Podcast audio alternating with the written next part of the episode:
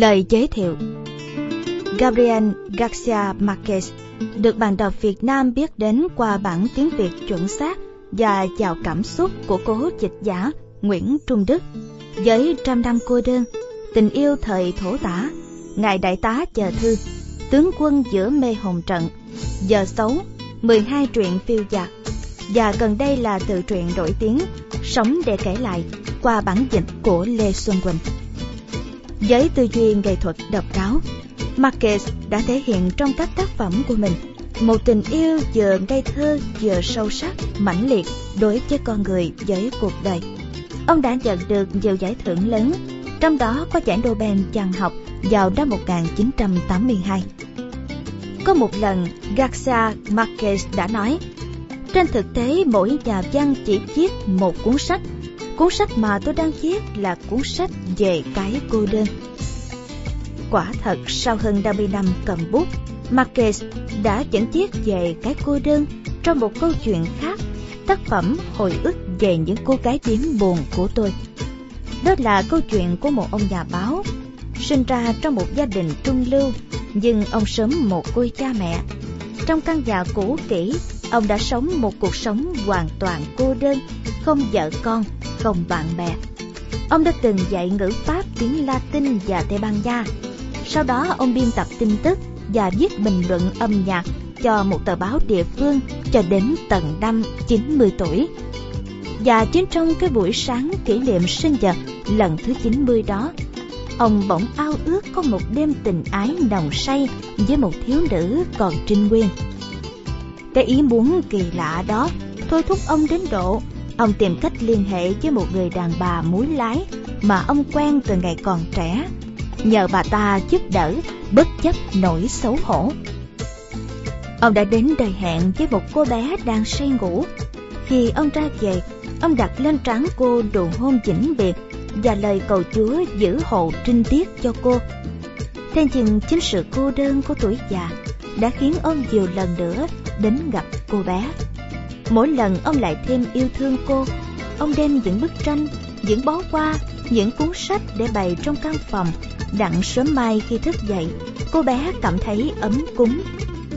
Ông hát ru cô bé, bài hát về Dengadia. Cô công chúa út được vua cha yêu quý. Ông gọi cô là Dengadina.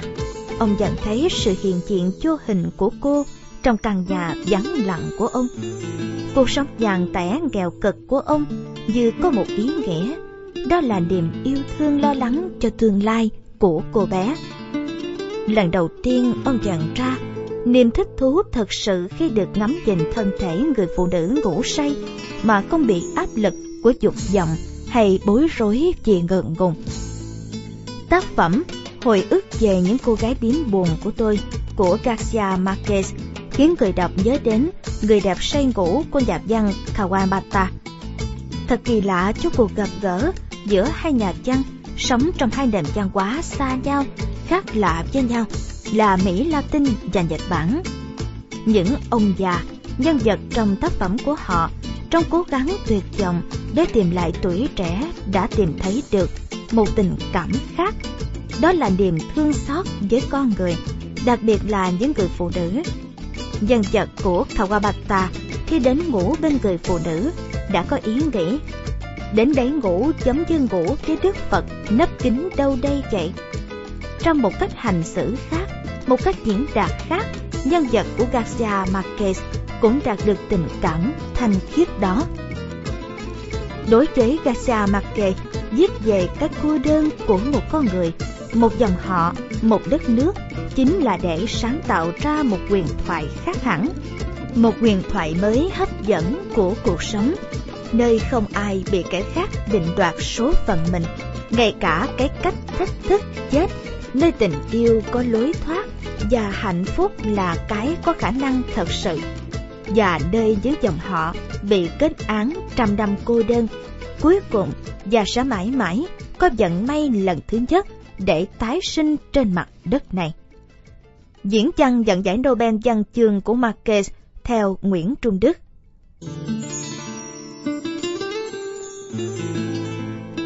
Tác phẩm Hồi ức về những cô gái tím buồn của tôi.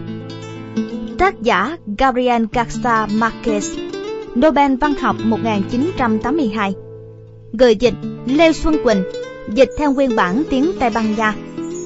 Nhà xuất bản tổng hợp thành phố Hồ Chí Minh Sách nói cho tuổi trẻ online thực hiện Được thể hiện qua giọng đọc của Ái Hòa Mỗi một cuộc sống, mỗi một số phận đều có những đổi niềm, những suy tư trăn trở riêng và đáng để cho ta suy ngẫm.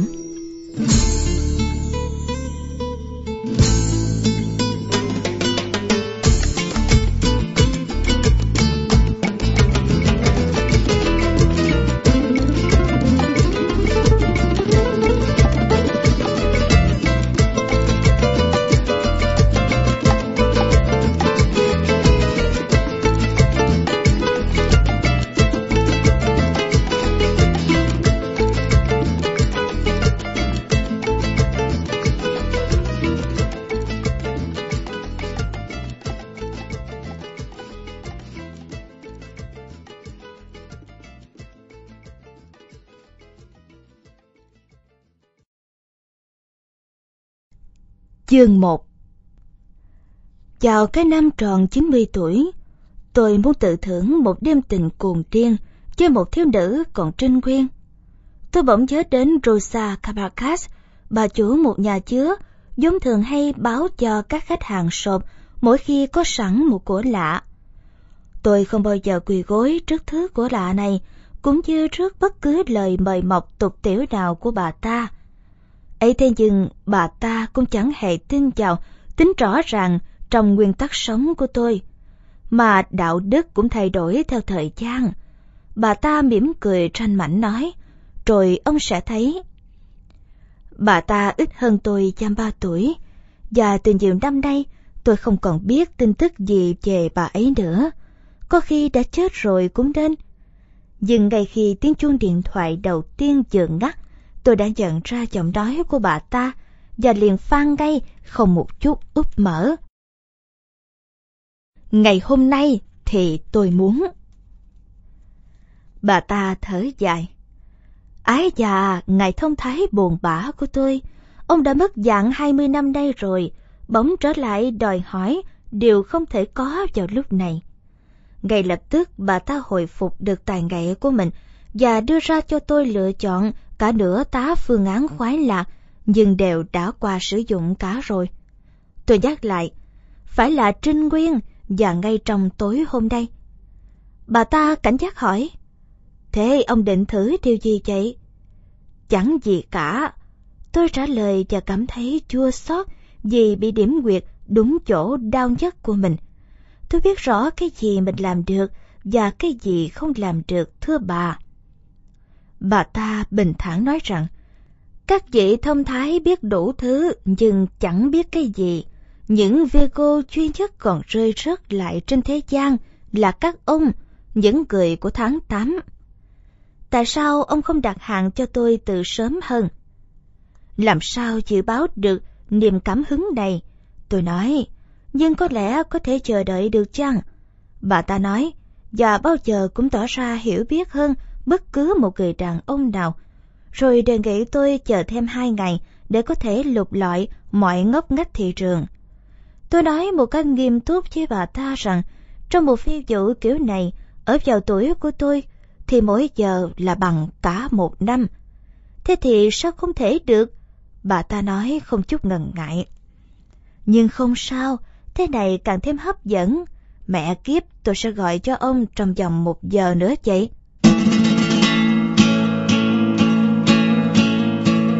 Kể ra thì tôi không cần nói ra điều này, bởi vì người ta có thể nhận ra tôi từ xa cả dặm.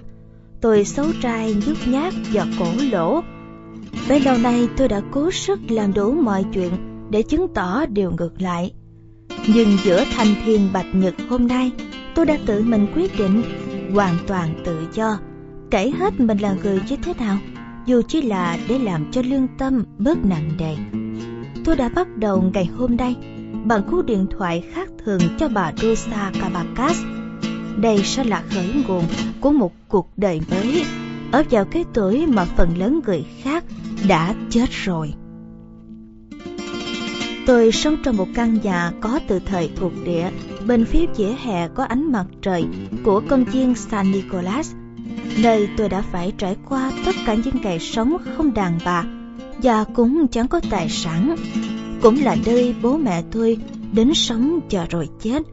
Cũng là nơi mà tôi dự định sẽ chết đơn côi ngay chính trên cái giường mà mình đã sinh ra. Vào cái ngày mà hy vọng còn xa xăm và không chút gì đau đớn.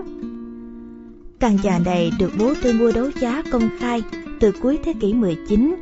Tầng trệt được ông cho một công ty của Italy thuê làm cửa hàng bán đồ may mặc cao cấp. Còn lòng hai được giữ lại làm chốn ấp ủ hạnh phúc giữa ông và một trong những người con gái của ông bà chủ công ty, con đường Florina de Dios Cacamantos, người diễn tấu xuất sắc các tác phẩm âm nhạc của Mozart, biết nhiều ngoại ngữ và sùng bái Garibaldi, cũng là người phụ nữ đẹp nhất và tài năng xuất sắc nhất của thành phố. Đó chính là mẹ tôi.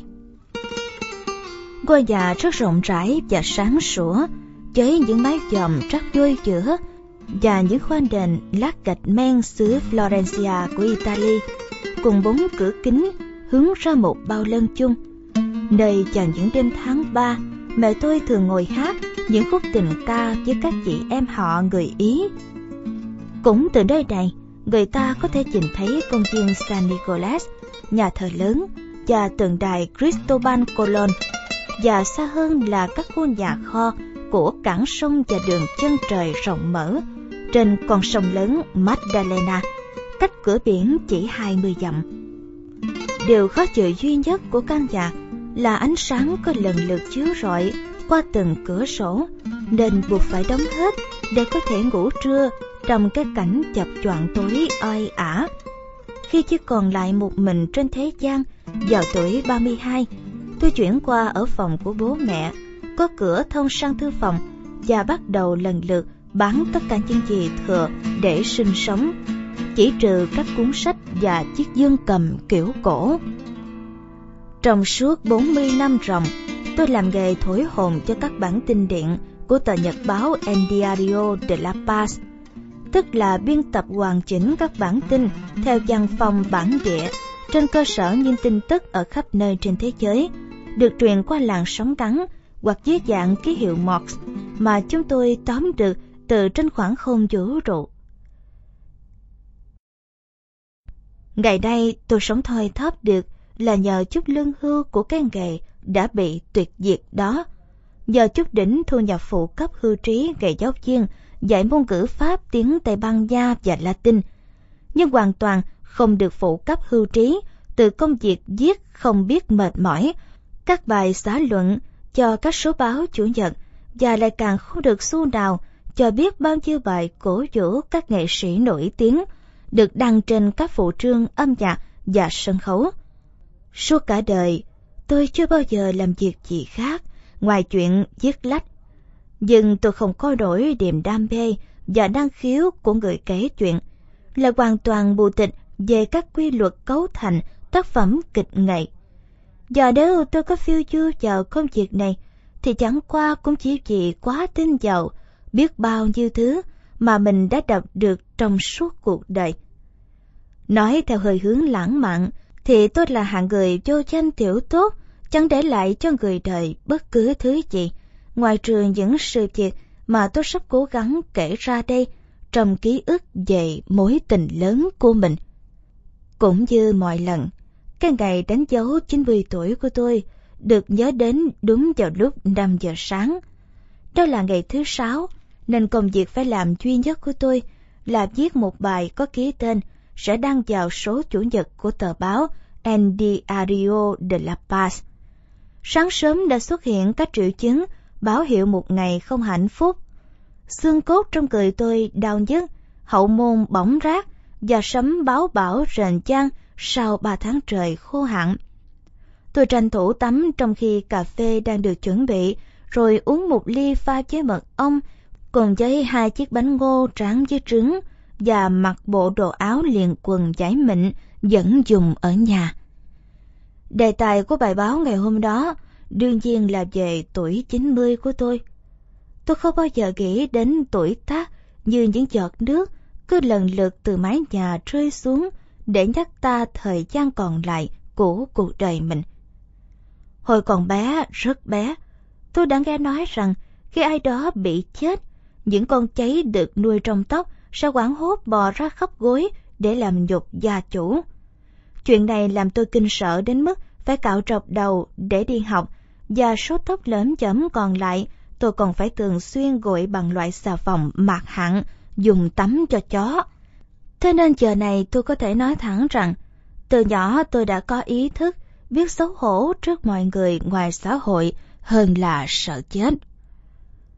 Từ mấy tháng trước, tôi đã có dự định bài viết về ngày sinh của mình, không phải là lời than giảng về những năm tháng đã đi qua, mà là điều ngược lại, sự tôn vinh tuổi già.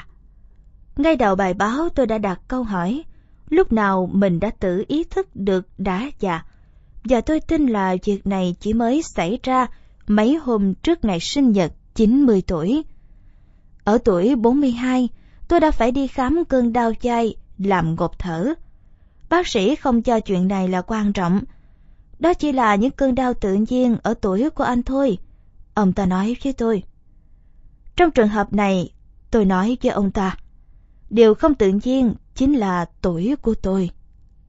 Viên bác sĩ nhìn tôi cười thương hại. Tôi thấy anh là một triết gia. Ông ta nói với tôi. Đấy là lần đầu tiên tôi nghĩ về tuổi già của mình. Nhưng rồi nhanh chóng quên ngay việc này. Tôi quen dần với chuyện mỗi ngày khi thức dậy, lại thấy đau mình đau mẩy ở đâu đó trong người. do đó cứ lan dần theo tuổi tác. Thỉnh thoảng nó như là một cú đá của thần chết. Nhưng ngày hôm sau thì lại tan biến. Vào thời kỳ này, tôi nghe nói triệu chứng tuổi già đầu tiên xuất hiện khi người ta bỗng thấy mình giống với bố. Thế thì mình được tuyên án có tuổi thanh xuân vĩnh viễn rồi. Lúc đó tôi nghĩ như vậy. Bởi vì khi nhìn kiên, gương mặt ngựa của tôi chẳng hề có nét gì giống như vẻ mặt thô ráp của cư dân vùng biển Caribe của bố. Cũng chẳng giống nét la mã dương giả của gương mặt mẹ. Sự thật là những thay đổi diễn ra rất chậm chạp, nên khó nhận ra, và người ta cứ thấy trong cơ thể mình chẳng có gì biến đổi, chỉ có người khác mới có thể cảnh báo được từ việc nhìn bề ngoài từ thập niên thứ năm trở đi khi xuất hiện những lỗ hổng đầu tiên trong trí nhớ tôi mới bắt đầu tưởng tượng ra tuổi già mò mẫm tìm khắp nhà cặp kính cho tới khi phát hiện ra mình đang đeo trên mặt hoặc vô ý để trong bình tưới cây hoặc đọc sách mà quên không bỏ kính nhìn xa ra. Con ngày tôi ăn sáng tới hai lần, bởi vì quên là đã điểm tâm một lần trước đó. Giờ tôi cũng học được cách nhận biết những tín hiệu nhắc nhở của bạn bè khi họ không muốn nói thẳng rằng câu chuyện tôi đang kể họ đã từng nghe từ tuần trước một lần rồi. Đến lúc đó tôi đã sắp sẵn trong trí nhớ một danh sách các gương mặt quen biết cùng với tên của từng người nhưng khi gặp mặt chào nhau thì tôi không thể ghép đúng tên với gương mặt vừa thấy được. Tôi không bao giờ lo lắng về tuổi tình dục của mình, bởi vì sức mạnh không phụ thuộc vào tôi nhiều bằng lệ thuộc vào các nàng, vì chính họ sẽ biết thách thức và lý do khi thèm muốn. Hôm nay tôi cười nhạo những chàng trai mới tuổi 80 đã sợ hãi hỏi bác sĩ về những thay đổi bất chợt đó mà không biết rằng ở tuổi 90 còn tệ hại hơn nữa. Dù lúc này chẳng quan trọng gì nữa, đó chỉ là những hiểm nguy khi người ta đang còn sống. Ngược lại, cuộc đời sẽ thắng nếu người già chỉ quên đi những gì không thật hệ trọng và không mấy khi lãng quên những chuyện mà chúng ta thực sự quan tâm. Cicerone đã minh họa điều này bằng mấy nét bút không có người già nào quên được nơi giấu kho báu của mình. Với những suy nghĩ này và một vài ý tưởng khác, tôi đã viết xong bản thảo đầu tiên của bài báo khi ánh nắng tháng 8 ngập tràn trên hàng cây bàn ở công viên và cả trên con tàu thủy chạy trên sông chở thư tín hú còi in ỏi đang tiến vào kênh dẫn đến cảng con tàu đã chậm cả tuần nay vì nước sông xuống thấp. Tôi nghĩ, thế là tuổi 90 của mình cũng đã đến rồi. Tôi không bao giờ biết tại sao, và cũng không có ý định tìm hiểu. Khi nhớ đến những việc này, tôi lại quyết định gọi điện thoại cho bà Rosa Cabacas, nhờ giúp tổ chức lễ sinh nhật bằng một đêm phóng đẳng. Tôi đã có những năm tháng giữ gìn thân xác hoàn toàn thánh thiện, chỉ lo đọc đi đọc lại các tác phẩm cổ điển và chỉ nghe các chương trình âm nhạc bác học. Nhưng ước vọng ngày hôm ấy mãnh liệt và bức xúc đến nỗi tôi cứ tưởng đó chính là điều nhắn gửi của Chúa Trời. Sau khi gọi điện thoại, tôi không còn tiếp tục viết được nữa.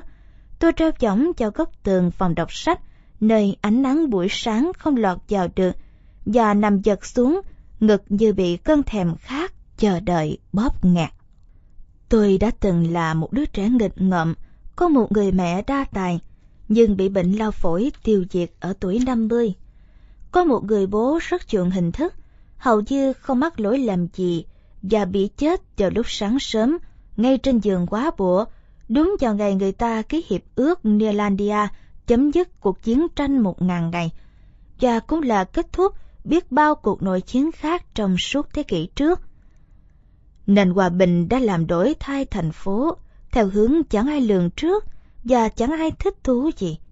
Một đám đông phụ nữ tự do đam mê làm giàu cho những quán rượu trên phố Ancha và sau đó là bãi đất Abello và bây giờ là đại lộ Cô Lôn, ở chính ngay trong thành phố của tâm hồn tôi. Một thành phố rất được coi trọng vì những công dân trong sạch và vì ánh sáng trong suốt của nó. Tôi không bao giờ ngủ với bất cứ đàn bà nào mà không trả tiền. Kể cả với một số ít vốn không phải là gái chuyên nghiệp, thì tôi cũng cố thuyết phục họ bằng lý hoặc bằng chủ lực là phải nhận tiền dù chỉ để dứt vào sọt rác. Vào những năm 22 tuổi, tôi bắt đầu thống kê ghi chép lại tên họ tuổi tác, nơi chốn và tóm tắt về hoàn cảnh và phong cách của các cô ấy. Cho đến năm 50 tuổi, tôi đã ăn nằm với 514 người phụ nữ ít nhất một lần.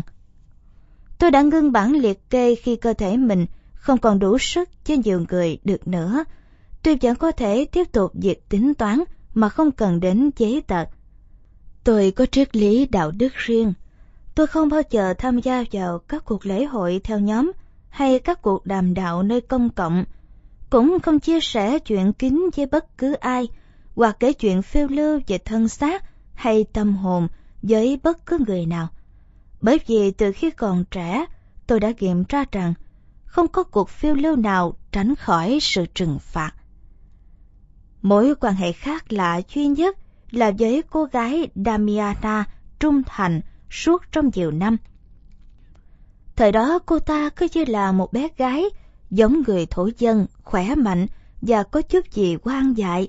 Nói ít nhưng dứt khoát, thường đi chân đất để khỏi làm phiền tôi lúc đang chiết lách.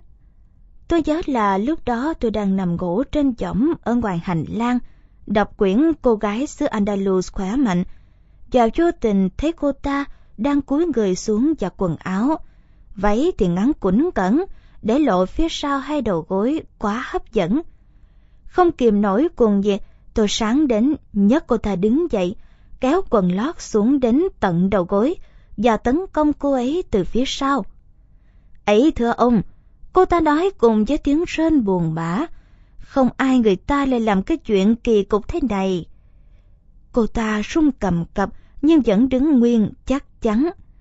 Cảm thấy xấu hổ vì đã làm nhục cô ấy, tôi muốn trả số tiền gấp đôi số phải trả cho những cô đắt giá nhất lúc đó. Nhưng cô ta dứt khoát không chịu nhận một xu nào. Thế là tôi phải tăng thêm tiền công tháng cho người thường xuyên giặt quần áo và thường xuyên làm ngược như thế. Có đôi lần tôi nghĩ, bản thống kê chuyện chăn gối là phần chính của bản danh mục những điều hèn mọn trong cuộc sống phóng túng của chính mình và cái đầu đề cho cuốn sách này bỗng như từ trên trời rơi xuống. Hồi ức về những cô gái điếm buồn của tôi. Cuộc sống xã hội của tôi Ngược lại chẳng có gì thú vị. Một côi cả cha và mẹ, độc thân, không chút tương lai, nhà báo quèn, bốn lần vào đến vòng chung kết trong các cuộc thi chơi qua ở thành phố Cartagena và là nhân vật rất được các nhà vẽ tranh biếm họa ưa thích nhờ nét xấu trai mẫu mực. Đó cũng chính là một cuộc đời bị đánh mất ngay từ đầu. Khi chờ một buổi chiều, mẹ dắt tay tôi, lúc đó 19 tuổi, đến tòa soạn báo El Diario de la Paz, xem người ta có thể đăng được hay không một bài phóng sự về sinh hoạt ở trường học do tôi viết trong lớp học môn tiếng Tây Ban Nha và ngữ văn. Bài đó được đăng vào số báo hôm Chủ nhật với vài lời giới thiệu kiểu động viên của ông tổng biên tập. Mấy năm sau khi biết mẹ đã phải trả tiền để cho người ta đăng bài đó và bảy bài tiếp theo, thì cũng là đã quá muộn để tôi tự thấy xấu hổ.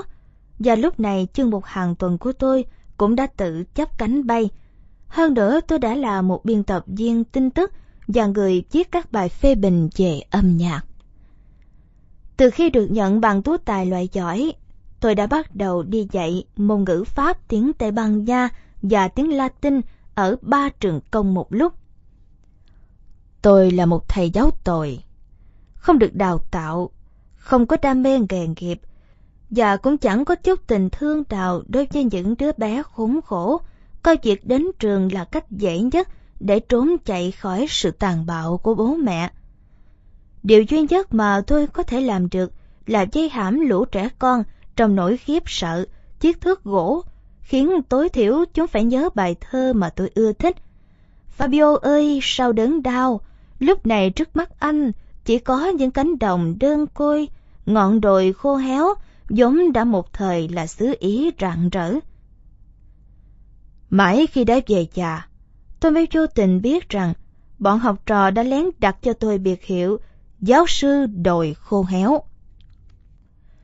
Đó là tất cả những gì cuộc đời đã dành cho tôi, và tôi cũng không làm gì để buộc nó phải cho thêm. Tôi dùng bữa trưa một mình giữa 2 giờ lên lớp và 6 giờ chiều thì đến tòa soạn báo để săn lùng các tín hiệu từ khoảng không trên trời. 11 giờ đêm khi báo đã lên khuôn mới là lúc bắt đầu cuộc sống thực của tôi. Mỗi tuần lễ tôi qua đêm trong khu phố người qua hai hoặc ba lần cho những người đẹp khác nhau. Đến mức tôi đã từng hai lần được chọn là khách hàng mẫu mực của năm. Sau khi ăn tối ở quán cà phê Roma gần chỗ làm việc, tôi chọn bất cứ nhà chứa nào và lén lút đi vào bàn cửa sau. Lúc đầu tôi làm việc này theo ý thích, nhưng cuối cùng đó lại trở thành một phần của công việc báo chí. Nhờ vào tính mau mồm mau miệng của các chị chính khách vốn thường hay thổ lộ bí mật quốc gia cho các người tình một đêm, mà không biết rằng ngay sát dách bìa các tông có đôi tay của đại diện báo chí đang chỏng lên nghe hết lời của họ. Đương nhiên qua con đường này tôi cũng đã phát hiện ra rằng thiên hạ đã cho tôi thích sống độc thân, là để tối tối được đi hành lạc với trẻ em mồ côi ở phố tội phạm. Tôi có cái may mắn là quên nhanh chuyện đàm tiếu này, bởi vì tôi cũng đã từng được người ta nói nhiều điều tốt đẹp về mình. Và tôi coi trọng mọi điều người ta bàn tán về mình, nếu nó có giá trị. Tôi không bao giờ có những người bạn lớn và số ít người gần gũi thì lại ở New York. Nói cách khác là họ đều đã chết bởi vì tôi quan niệm New York là nơi mà những linh hồn khốn khổ sẽ đến để khỏi tiêu hóa hết sự thật về cuộc sống nặng nề của mình. Từ khi về hưu, tôi ít việc phải làm, ngoài trừ việc cứ chiều thứ sáu hàng tuần phải đến tòa báo đưa bài viết cho số chủ nhật hoặc một vài việc lặt vặt khác. Các buổi hòa nhạc ở viện nghệ thuật, các buổi khai mạc triển lãm tranh ở trung tâm nghệ thuật mà tôi vốn là một thành viên sáng lập, dầm ba buổi nói chuyện về các vấn đề xã hội ở Hiệp hội Cải thiện Công cộng hoặc là một sự kiện trọng đại nào đó, ví như mùa biểu diễn tác phẩm Fabregas ở nhà hát Apollo. Hồi trẻ tôi thường đi xem phim ở các rạp mà không có mái che, nơi chúng tôi có thể bất ngờ được chiêm ngưỡng cảnh nguyệt thực, hoặc bị cảm mạo vì những cơn mưa rào bất chợt. Nhưng cái làm tôi thích thú hơn cả, không phải là những cuốn phim, mà là những con chim đêm có thể cùng ngủ với mình với cái giá của một vé vào cửa, hoặc cho ngủ mà không lấy tiền, hoặc cho nợ. Bởi vì điện ảnh không phải là loại hình nghệ thuật của tôi. Sự sùng bái tục tiểu đối với Shirley Temple là giọt nước tràn ly. Những chuyến đi duy nhất của tôi là bốn lần tới hội chợ hoa của thành phố Cartagena trước khi tôi tròn 20 tuổi và một chuyến đi mệt mỏi suốt đêm trên tàu thủy theo lời mời của Sacramento Montian để dự khai trương hộp đêm của anh ta ở thành phố Santa Marta. Về sinh hoạt gia đình, tôi là người ăn ít và dễ ăn. Khi Damiana già cả không nấu nướng được nữa, thì món ăn thông thường của tôi là trứng tráng với khoai tây ở quán cà phê Roma sau khi báo đã lên khuôn. Như vậy là hôm trước ngày sinh nhật thứ 90, tôi không ăn bữa trưa và cũng không thể tập trung tư tưởng cho việc đọc sách mà cứ ngông ngóng chờ tin tức của bà Rosa Cabacas. Tiếng che kêu ra rã trong cái nóng oi ả lúc 2 giờ chiều và ánh nắng gay gắt lần lượt chiếu qua các cửa sổ mở toang, làm tôi phải thay đổi vị trí chiếc võng ba lần. Tôi luôn cảm thấy sinh nhật của mình là ngày nóng nhất trong năm và tôi đã học được cách chịu đựng. Nhưng ngày hôm đó thì không thể chịu đựng nổi. Lúc 4 giờ chiều, tôi cố làm nguôi ngoai cái nóng bằng sáu bản nhạc dành cho đàn cello của Jean Sebastian Bach qua diễn tấu của nhạc sĩ Pablo Casan Tôi vốn coi các bản này là những tác phẩm âm nhạc quyền bác nhất. Nhưng hôm đó, thay vì làm cho tôi thư giãn, những bản nhạc này lại càng làm mệt mỏi thêm. Tôi ngủ thiếp đi, ngay bản nhạc thứ hai mà tôi thấy có vẻ hơi chậm rãi. Và trong giấc mơ chập chờn, tôi hình dung tiếng đàn cello rền rĩ như cảnh chiếc tàu buồm đã ra đi. Và ngay lập tức tiếng chuông điện thoại làm tôi bừng tỉnh. Rồi tiếng nói khàn đục của bà Rosa Cabacas đã trả lại cuộc sống cho tôi. Ông có vận may của thằng ngốc. Bà ta nói, tôi tìm cho ông một ả khá hơn cả điều ông mong muốn, nhưng có một điều nguy hiểm, nó chỉ mới chưa đầy 14 tuổi. Tôi không quan tâm đến việc nó vừa thay tả lót. Tôi nói đùa, tuy chưa hiểu bà ta nói nguy hiểm là vì lý do gì. Không phải tai họa đối với ông, bà ta nói, mà ai sẽ chịu trả công cho tôi trong ba năm ngồi tù đây. Tất nhiên là sẽ chẳng ai trả cả, nhất là lại trả cho bà ta. Các người đàn bà này đã thu hoạch những mùa bội thu bằng món hàng độc là thân xác các em gái nhỏ tuổi, dẫn dắt vào nghề và dắt kiệt chúng cho đến khi đẩy sang cuộc sống tàn tạ của những cô gái điếm mạc hạng trong nhà chứa lâu đời của mụ da đen Euphemia. Không bao giờ bà ta phải trả một xu tiền phạt nào, bởi vì sân vườn của bà ta là miền khoái lạc của quan chức địa phương, từ viên tỉnh trưởng đến dân viên quèn của tòa thị chính. Và chẳng có gì là khó hiểu nếu biết rằng bà chủ có đủ mọi quyền năng để được phạm tội thỏa thích. Giả thận trọng vào giờ chót của bà ta chẳng qua chỉ là cách moi thêm tiền của khách, vì việc làm dễ bị trừng phạt bao nhiêu thì càng phải trả tiền cao hơn bấy nhiêu. Mức độ nguy hiểm của dịch vụ đã được ngã giá tăng thêm 2 đồng peso nữa. Và chúng tôi thỏa thuận với nhau là tôi sẽ đến nhà bà ta vào lúc 10 giờ đêm với 5 đồng peso tiền mặt đặt cọc trước. Không thể sớm hơn một phút vì đứa bé gái còn phải cho các em ăn ngủ và đưa bà mẹ bị thấp khớp liệt chân tay lên giường ngủ xong đã.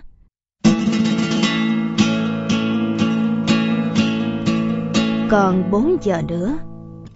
Thời gian trôi đi, thì tim tôi lại càng hồi hộp đến ngột thở. Tôi cố công vô ích làm thời gian trôi chậm lại bằng việc kéo dài chuyện ăn giận quần áo. Tất nhiên chẳng có gì mới cả, vì chính Damiana còn nói tôi ăn giận như một cha cố. Tôi dùng dao cạo lại bộ râu, rồi phải chờ cho nước bị nắng hâm nóng trong hệ thống ống nước ngoài trời nguội đi mới vào tắm được. Chỉ có việc cố dùng khăn lau khô người cũng đã lại làm tôi toát mồ hôi. Tôi chọn mặc quần áo phù hợp với cuộc phiêu lưu buổi tối. Bộ veston vải lanh màu trắng, áo sơ mi sọc xanh cổ cồn và cà ra vát bằng lụa Trung Hoa. Đôi giày có thêm gót bằng kẽm và cái đồng hồ mạ vàng có dây đeo bằng kim loại gắn vào ve áo. Cuối cùng tôi phải gặp hai ống quần vào phía trong để mọi người không nhận ra là chân tôi đã co lại cả một gang tay. Tôi nổi tiếng là người tàn tiện bởi vì không ai có thể hình dung ra khu vực nơi tôi đang cư ngụ lại có người nghèo nàn đến thế. Nhưng sự thật là một đêm vui chơi như hôm nay quả đã vượt rất xa tiềm lực của tôi. Tôi móc hai đồng peso trong hộp tủ giấu ở dưới giường để thuê phòng, bốn đồng cho bà chủ, ba đồng cho đứa bé gái và năm đồng dự trữ cho bữa ăn tối và một vài chi phí nhỏ nhặt khác. Tức là 14 đồng mà tòa báo trả cho những bài báo đăng trên phụ trường chủ nhật của cả tháng. Tôi giấu số tiền sau dây lưng, rồi sức dầu thơm của hãng Landman and Camp Barclay and Co. Tôi bỗng cảm thấy tim như thắt lại, chỉ nỗi lo lắng và khi chuông đồng hồ điểm 8 tiếng, tôi dò dẫm đi xuống cầu thang bờ tối, toát mồ hôi chỉ lo và ra khỏi nhà, lao vào ánh sáng của đêm trước ngày sinh của chính mình.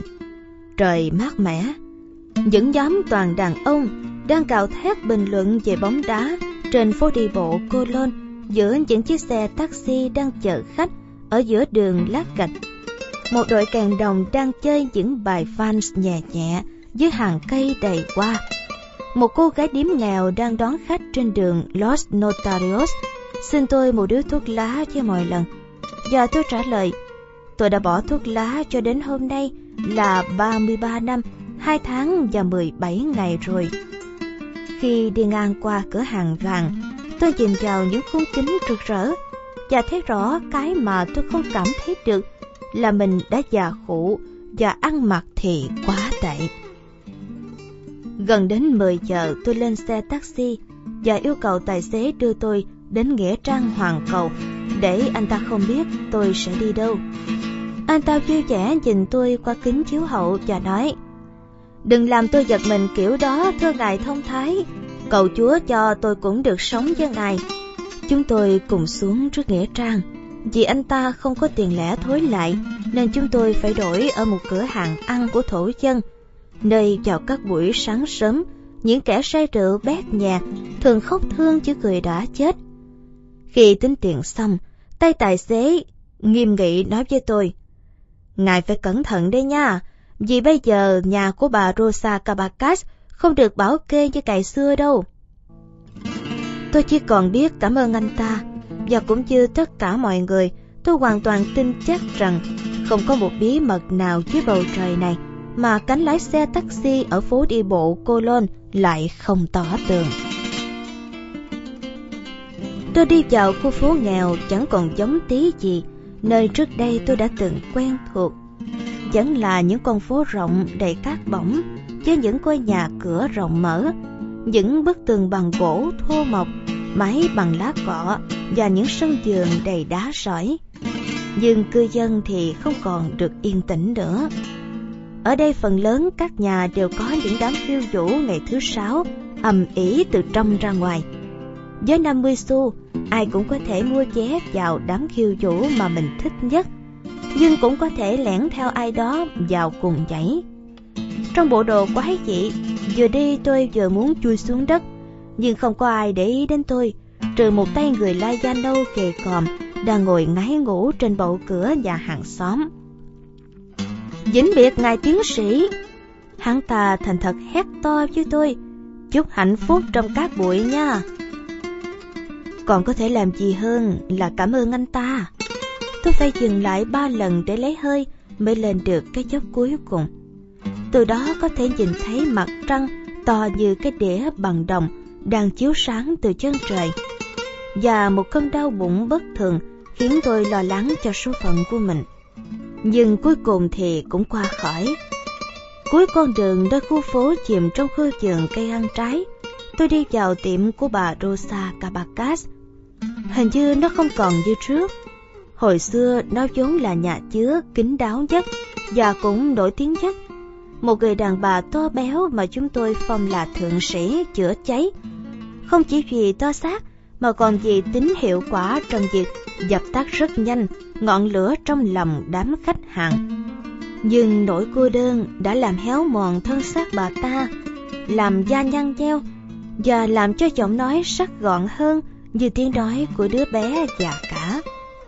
Người đàn bà trước đây chưa còn giữ lại được hàm răng chắc khỏe, duy nhất có một chiếc được bọc vàng để làm duyên. Bà ta chẳng để tang người chồng bị chết lúc mới qua 50 tuổi đời tầm thường. Và rồi phải đeo tang thêm một lần nữa cho người con trai duy nhất. Bà ta chỉ còn ánh mắt sáng sống động, nhưng đầy vẻ độc ác. Và nhìn qua ánh mắt đó, tôi nghiệm ra rằng tính khí của bà ta không hề thay đổi. Tiệm chỉ có một đốm sáng nhạt hát từ trên trần xuống và trong các tủ không hề bày bán bất cứ thứ gì, dù chỉ là để làm bình phong cho thứ dịch vụ không được rao to mà ai cũng biết. Rosa Cabacas đang sắp xếp phòng cho một khách hàng khi tôi rón rén đi vào. Tôi không biết là thực sự bà ta không nhận ra mình hay giả vờ như vậy để giữ đúng thủ tục. Tôi ngồi xuống ghế chờ bà ta làm xong việc và khôi dựng lại trong ký ức hình ảnh người đàn bà này trước đây. Hơn hai lần, khi chúng tôi còn khỏe mạnh, bà ta đã từng kéo tôi ra khỏi cơn hoảng sợ. Tôi tin là bà ta đã đọc được ý nghĩ của tôi, nên đã quay lại nháy mắt với tôi. Thời gian như không đi qua người ông. Bà ta buồn bã thở dài. Tôi muốn định khéo bà ta. Với bà thì có đấy, nhưng lại làm bà trẻ lại. Nói thật nha, bà ta nói, cái mặt ngựa chết của ông cũng đã sống lại rồi đấy. Có lẽ là vì tôi thay đổi chỗ làm ăn cũng nên. Tôi nói đùa với bà ta. Bà ấy tỏ ra phấn chấn. Nếu tôi nhớ đúng thì ông đã từng có nữ hầu hạ đầu tắt mặt tối. Bà ta nói với tôi. Thế cô ta thế nào rồi? Tôi cố tình lãng tránh. Kể từ khi chúng ta không gặp nhau, điểm khác duy nhất là thỉnh thoảng tôi thấy nóng đít. Bà ta có ngay lời chẩn đoán. Vì ít dùng đến đấy mà. Tôi chỉ dùng nó như Chúa đã tạo ra mà thôi. Tôi nói với bà ta. Nhưng đúng là trước đây tôi thấy nóng cháy ở đó và luôn luôn vào những ngày trăng tròn. Rosa tìm trong hòm kim chỉ và lấy ra một lọ dầu màu xanh có mùi dầu xoa bóp làm từ cây kim sa. Ông bảo con bé dùng ngón tay bôi dầu này cho ông.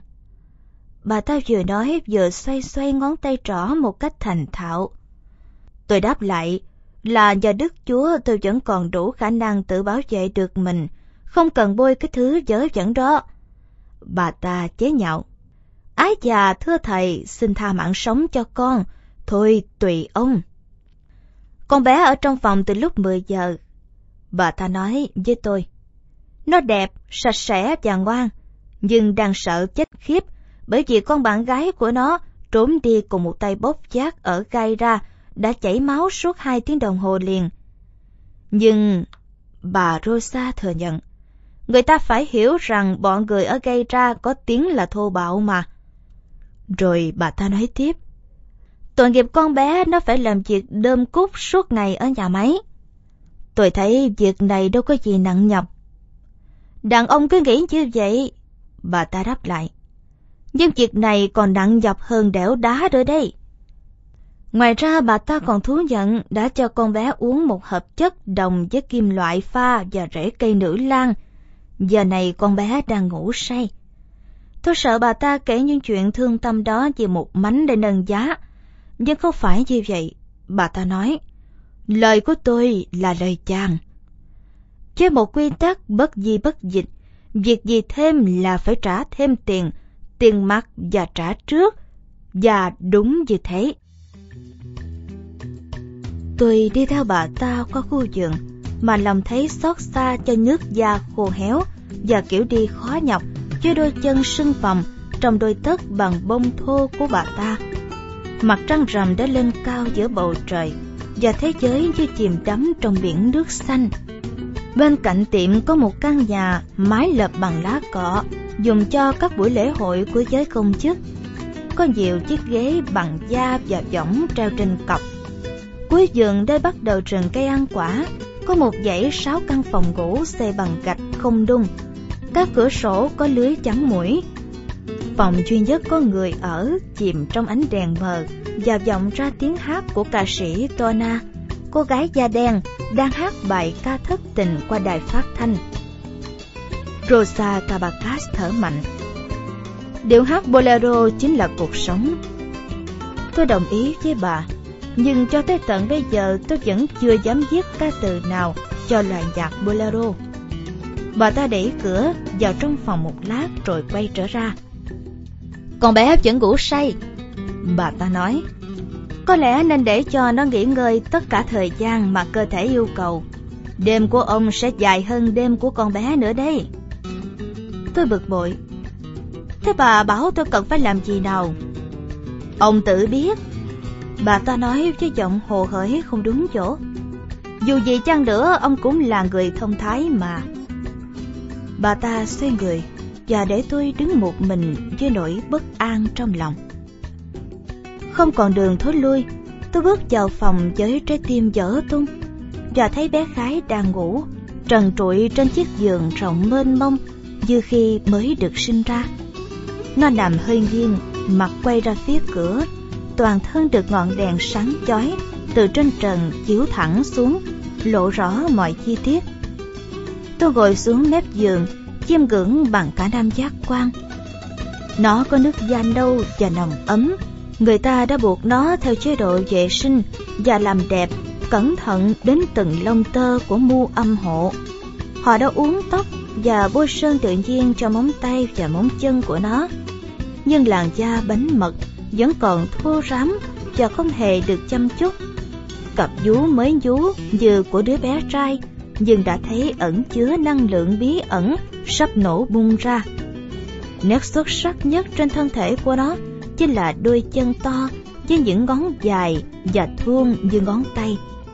Toàn thân ướt đẫm mồ hôi lóng lánh, mặc dù trong phòng có quạt máy và trời càng về khuya càng nóng hầm hập. Không thể nào tưởng tượng được gương mặt cô đứa bé gái này ra sao sau lớp phẩm phết dày dưới lớp bột gạo quết đầy hai má, cặp lông mi giả, lông mày và mí mắt như bị hun khói đen và cặp môi được làm to thêm bằng kẹo sô cô la nhưng tất cả không thể làm sai lệch được đặc tính của nó. Mũi cao, lông mày chụm, đôi môi mọng chín. Tôi nghĩ đúng là con bò cái tơ hiền lành. 11 giờ tôi làm các thủ tục thường ngày ở trong buồng vệ sinh nơi y phục của cô bé nghèo được dắt rất cẩn thận như của người giàu có trên một chiếc ghế bộ đồ in qua bướm một quần lót màu vàng rách và đôi dép bằng sợi cây xương rồng trên mớ y phục để chiếc vòng đeo tay loại bán hạ giá và một dây chuyền mảnh mai đeo tấm huy hiệu ảnh đức mẹ đồng trinh. Trên nắp lavabo có chiếc ví đựng bút tô môi, thỏi son, một chìa khóa và mấy đồng bạc lẻ. Tất cả đều rẻ tiền và cũ kỹ, khiến tôi phải tưởng tượng xem còn có ai nghèo như cô bé này nữa không.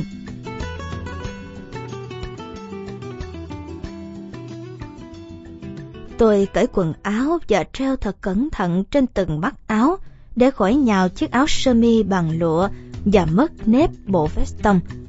Tôi đi tiểu vào bồn cầu, ngồi đúng cách mà ngày bé mẹ Florina de Dios đã dạy để không ướt gỗ lót. Và vừa hết sức khiêm tốn, tôi cũng phải nói rằng dòng nước chảy vẫn ào ào và liên tục như của chú ngựa hoang vậy. Trước khi rời khỏi buồn, tôi còn quay lại nhìn trong gương con ngựa nhìn tôi qua gương, không phải có nét của kẻ bị chết, mà đầy nét buồn thảm, và có cái cầm như của đức giáo hoàng, đôi mi mắt sưng húp, bầm lưa thưa, mà tôi coi là biểu tượng nhạc sĩ của mình. Đồ cức đái, tôi nói với con bé, ta biết làm gì nếu em không yêu ta. Cố không đánh thức cô bé dậy. Tôi ngồi trần dư nhộng ngay mép giường. Và với cặp mắt chúng đã quá quen với ánh sáng ảo màu đỏ. Tôi xem xét từng ly từng tí thân thể nó. Tôi dùng lòng ngón tay trỏ lướt nhẹ dọc gáy đẫm mồ hôi của con bé và toàn thân nó run lên như dây đàn. Nó nằm quay lại miệng rên ậm ừ và bao bọc tôi trong bầu không khí đầy hơi thở chua chua của nó. Tôi dùng ngón trỏ và ngón cái bóp mũi nó. Toàn thân nó lại run lên, nghiêng đầu và quay lưng lại phía tôi mà không hề tỉnh ngủ. Bất chợt, tôi cố dùng đầu gối đẩy hai chân cô bé ra xa nhau. Trong hai lần đầu, cô bé gồng cơ bắp hai đùi chống lại. Tôi hát khẽ vào tay nó. Giường ngủ của nàng Dengarina thánh thần đã bị bao dây Cơ bắp của cô bé như hơi trùng xuống. Một dòng nước ấm chảy râm ran trong huyết mạch của tôi và con thú vưu trí trong người tôi từ từ bừng tỉnh dậy sau giấc ngủ dài. Dengadina tâm hồn của tôi ơi! Tôi tha thiết cầu khẩn cô ta. Nàng Dengadina!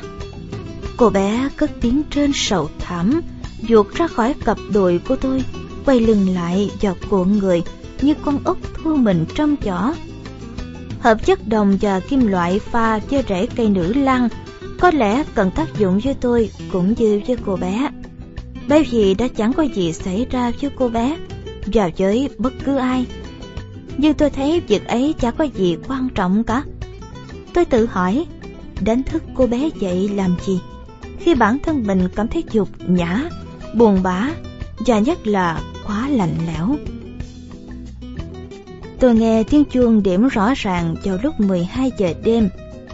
Thế là bắt đầu sáng sớm ngày 29 tháng 8, ngày khổ hạnh của Thánh Juan Bautista Ai đó khóc to ngoài đường phố, nhưng chẳng ai để ý đến hắn. Tôi cầu nguyện cho hắn, nếu như hắn cần, và cầu nguyện cho chính mình để tạ ơn những gì đã nhận được. Đừng ai tự lừa dối mình, đừng nghĩ rằng điều ta chờ đợi sẽ kéo dài hơn những gì ta thấy.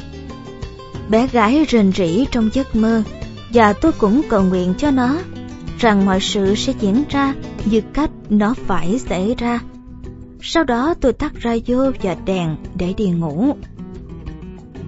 Sáng sớm tôi tỉnh dậy mà vẫn chưa nhớ là mình đang ở đâu. Bé gái vẫn ngủ say, quay lưng về phía tôi, trong tư thế bào thai trong bụng mẹ. Tôi có cảm giác mơ hồ là trong đêm qua, hình như cô bé đã trở dậy trong bóng tối, và mình có nghe thấy tiếng nước chảy ào trong buồng tắm. Nhưng đó cũng có thể chỉ là giấc mơ đây là chuyện mới đối với tôi. Tôi không biết các mẹo quyến rũ đàn bà và thường chỉ biết chọn người yêu một đêm một cách tình cờ theo biểu giá hơn là theo sự hấp dẫn. Và chúng tôi làm tình, không chút tình yêu, nhiều lần chưa cởi bỏ hết xiêm y và luôn luôn trong bóng tối để tưởng tượng mình khá hơn. Tôi hôm đó tôi phát hiện ra niềm thích thú thực sự khi được ngắm nhìn thân thể người phụ nữ ngủ say mà không bị áp lực của dục vọng hay bối rối vì ngượng ngùng. Tôi trở dậy vào lúc 5 giờ sáng, lo lắng vì phải giao bài báo chủ nhật cho tòa soạn trước 12 giờ trưa. Tôi làm việc vệ sinh thường nhật dẫn với nỗi đau bỏng rát của tuổi dậy thì. Và khi giật nước xả, tôi cảm thấy bao nỗi hận thù trước đây của mình đều bị cuốn vào cống hết rồi. Khi cảm thấy sảng khoái và đã ăn giận chỉnh tề xong, tôi quay lại phòng ngủ, thì bác gái vẫn nằm ngửa, ngủ say khi ánh sáng dịu dàng của buổi sớm mai chiếu xuyên qua giường. Hai cánh tay rộng mở bắt chéo nhau và vẫn hoàn toàn làm chủ trinh tiết của mình. Cầu Chúa giữ hộ trinh tiết cho em. Tôi nói với nó, tất cả tiền bạc còn lại của tôi và của nó tôi để cả trên gối và tôi chỉnh biệt mãi mãi bé gái bằng một nụ hôn trên trán. Vào buổi sáng sớm căn nhà cũng như mọi hộp đêm khác gần với thiên đường hơn cả. Tôi rời khỏi nơi đó bằng cửa sau giường nhưng không gặp ai. Dưới ánh nắng chói chang ngoài phố, tôi bắt đầu cảm thấy sức nặng của 90 năm đè lên mình và bắt đầu đếm từng phút một, số phút giây ban đêm còn lại để đến với cái chết.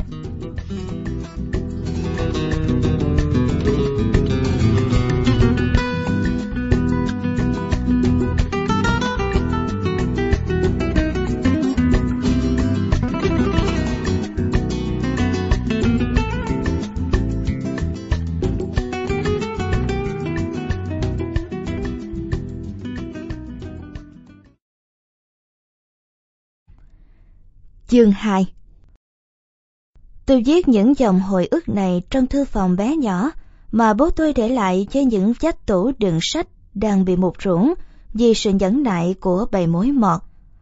Nhưng dù sao đi nữa, để làm nốt những công việc còn lại trên thế gian này, tôi vẫn còn đủ các loại từ điển cùng hai loạt tiểu thuyết đầu tiên trong bộ Những sự kiện lịch sử quốc gia của Benito Pérez Galdós và với núi thần của Thomas Mann, vốn từng dạy tôi hiểu tính hài hước của người mẹ đã mất vì bệnh lao phổi. Khác với các loại đồ đạc khác, và khác hẳn cả bản thân tôi, chiếc bàn mà tôi đang ngồi chiếc hình như ngày càng khỏe mạnh hơn, bởi vì nó được ông nội tôi, vốn là thợ mộc trên tàu thủy, làm ra bằng các loại gỗ quý. Kể cả khi không cần chiếc lách gì, sáng nào tôi cũng sắp xếp lại bàn làm việc chị tôi là một người kỹ tính đến mức đã bỏ mất bao cơ hội tình yêu. Ngang tầm giới của tay, bao giờ tôi cũng để các cuốn sách tòng phạm với mình trong tội chiếc lách. Đó là hai tập từ điển có minh họa đầu tiên của Viện Hàn Lâm Hoàng gia in vào năm 1903. Cuốn kho báu của ngôn ngữ Tây Ban Nha của Don Sebastian de Covarrubias, cuốn ngữ Pháp của Don Andres Bello và để giải đáp những thắc mắc về ngữ nghĩa vẫn thường xảy ra, tôi có cuốn Từ điển tư tưởng rất mới mẻ của Don Julio Casares và đặc biệt để tìm những từ đồng nghĩa và phản nghĩa. Có cuốn Từ vựng của ngôn ngữ Italy của Nicola Zingarelli để luôn giúp tôi nhớ ngôn ngữ của mẹ mà tôi đã học từ khi còn nằm trong đôi. Và cuốn Từ điển tiếng Latin vốn là mẹ của hai ngôn ngữ kia nên tôi coi như tiếng mẹ đẻ của mình. Ở bên trái bàn chiếc tôi luôn để năm tờ giấy khổ lớn để viết các bài báo chủ nhật và chiếc cốc bằng sừng đựng phấn thơm mà tôi thích hơn chiếc túi bằng giấy khô hiện đại. Ở bên phải có ống mực và ống đựng chiếc bút mạ vàng, bởi vì đến nay tôi vẫn dùng bút thường để viết theo lối chữ La Mã do mẹ Florida de Dios đã dạy cho, chứ không viết theo chữ nắng nót chính thức của chồng bà vốn là một công chứng viên và một kế toán tận tụy đến hơi thở cuối cùng. Từ lâu tòa soạn báo đã bắt chúng tôi phải viết bằng máy đánh chữ để dễ tính khoảng trống trên báo và để sửa bản kẽm. Nhưng tôi không bao giờ bỏ được thói xấu viết tay, rồi sau đó mới cặm cụi mổ cọ trên máy.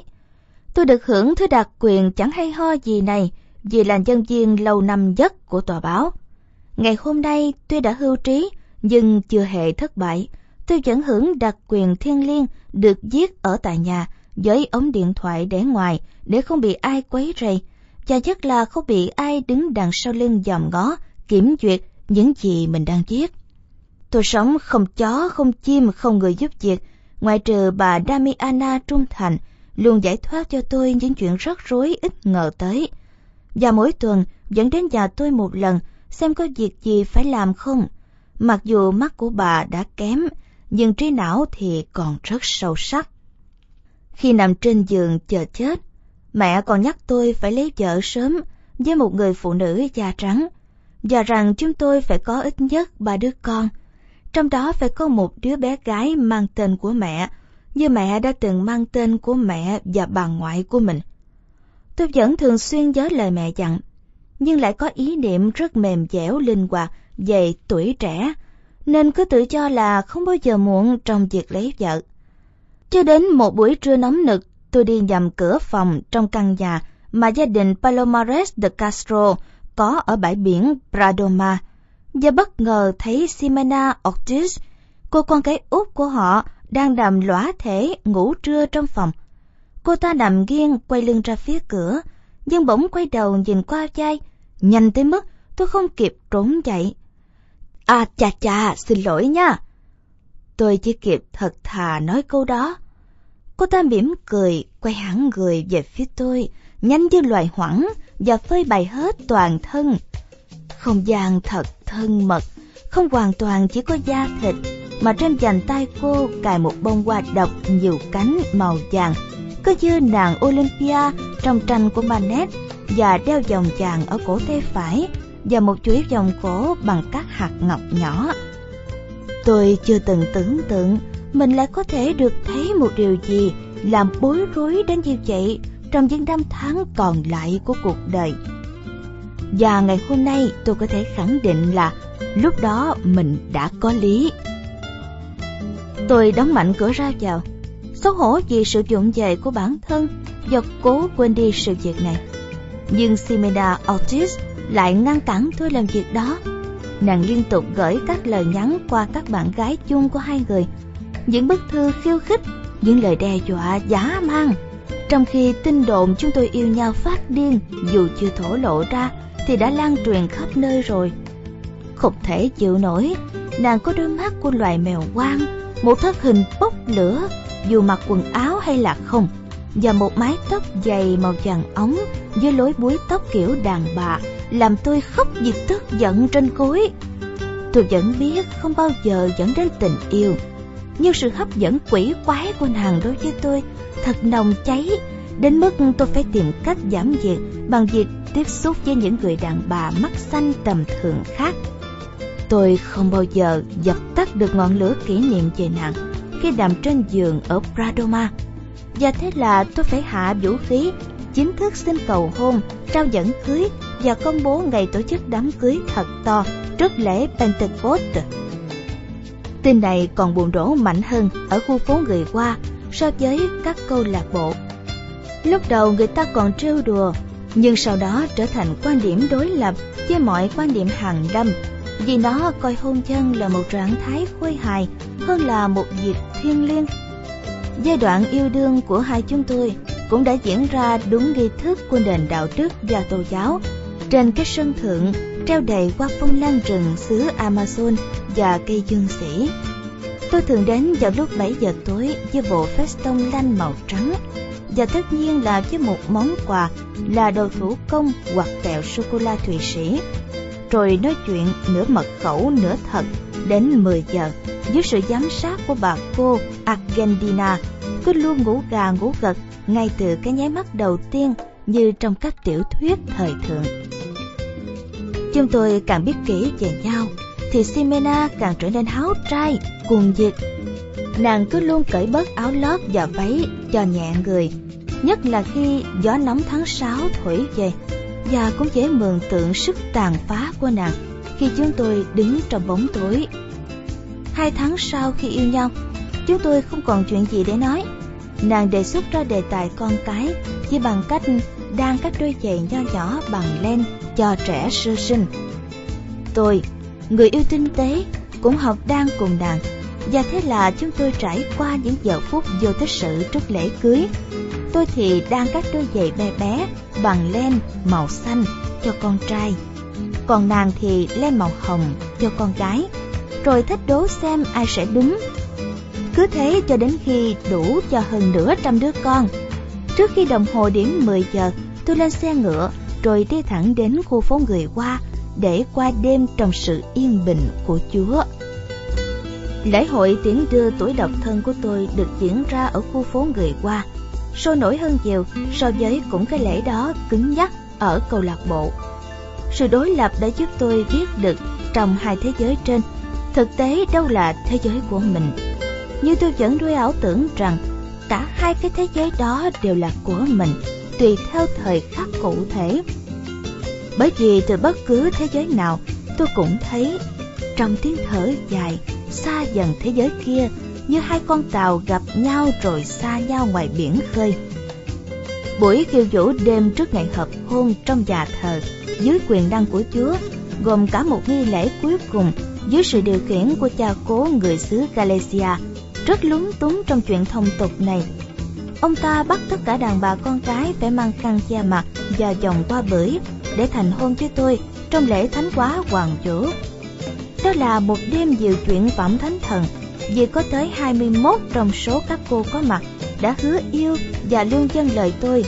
Còn tôi đền đáp lại cho họ bằng niềm hạnh phúc và sự nuôi dưỡng cả sau khi đã xuống mồ.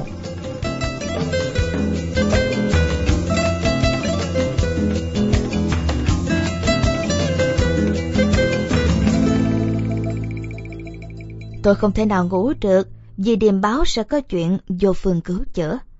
Từ sáng sớm tôi bắt đầu đếm từng bước thời gian của chiếc đồng hồ ở nhà lớn, cho đến khi nó điểm 7 tiếng chuông đáng sợ, là lúc tôi phải có mặt ở nhà thờ. Tiếng chuông điện thoại bắt đầu vang lên từ lúc 8 giờ sáng, kéo dài và lì lợm, khẩn thiết suốt cả tiếng đồng hồ. Không những không trả lời, mà tôi còn không dám thở lớn. Mấy phút trước lúc 10 giờ, bắt đầu có tiếng gọi cửa. Lúc đầu là bằng nắm đấm, rồi sau đó bằng tiếng kêu của những giọng cười quen và đáng ghét. Tôi sợ là cửa sẽ bị đổ sập vì một tai nạn nghiêm trọng nào đó bất chợt xảy ra. Nhưng khoảng 11 giờ, thì căn nhà trở lại bầu không khí im lặng, rợn tóc gáy, thường có xảy ra sau những tai họa lớn. Lúc đó tôi mới khóc thương nàng và thương mình, rồi thành tâm cầu nguyện đừng bao giờ gặp lại nàng trong suốt những ngày còn lại của đời mình. Có lẽ một vị thánh nào đó đã nghe nửa chừng lời nguyện cầu của tôi, nên ngay trong đêm đó, Cinema Otis đã bỏ đi nước ngoài và mãi 20 năm sau mới trở về nước. Có chồng, môn đang hộ đối và bảy đứa con mà đáng ra phải là của tôi. Sau chuyện đáng sỉ nhục đó, tôi phải vất vả lắm mới giữ được chỗ làm việc và chuyên mục thường xuyên trên tờ Diario de la Paz. Nhưng chuyên mục của tôi bị đẩy xuống tận trang 11, chẳng phải vì lý do đó, mà chính vì lúc này, thế kỷ 20 đang ập đến đầy khí thế mạnh mẽ. Những bước tiến bộ đã thành quyền thoại trong thành phố, tất cả đều thay đổi. Những chiếc máy bay bắt đầu bay trên trời, và một doanh nhân nọ từ trên một chuyến bay của chiếc phi cơ Trenker đã quẳng một bao chở đầy thư tín xuống đất để sáng tạo ra nghề bưu chính hàng không. Điểm duy nhất còn yên nguyên là những bài của tôi đang trên báo. Những thế hệ mới công kích kịch liệt những bài đó, coi như một thứ xác ướp của quá khứ cần chôn vùi. Nhưng tôi vẫn duy trì chúng cùng với giọng điệu, không chút nhân dựng, chống lại bầu không khí đổi mới. Tôi hoàn toàn điếc với tất cả. Lúc này chuyên mục đã ra đời được 40 năm, nhưng những biên tập viên trẻ vẫn coi là chuyên mục giới dẫn, là đứa con quan. Chủ bút tờ báo thời kỳ đó đã gọi tôi đến văn phòng để nhắc nhở phải viết theo giọng điệu của trào lưu mới. Với thái độ trịnh trọng, ông ta nói với tôi. Thế giới đang tiến lên. Dân, tôi nói với ông ta. Đang tiến lên nhưng vẫn quay quanh mặt trời. Tôi vẫn duy trì bài báo Chủ nhật, vì người ta không tìm ra ai có thể thu tin và biên tập lại tin điện như tôi. Ngày hôm nay tôi nhận thấy là hồi đó mình đã có lý, và vì sao lại như vậy? Những người trẻ tuổi lúc đó trong dòng xoáy của cuộc mưu sinh đắm chìm trong cái ảo mộng về tương lai, cho đến khi thực tế dạy cho họ biết rằng tương lai không phải như họ mơ tưởng, và thế là họ phát hiện ra sự hoài niệm nhớ thương.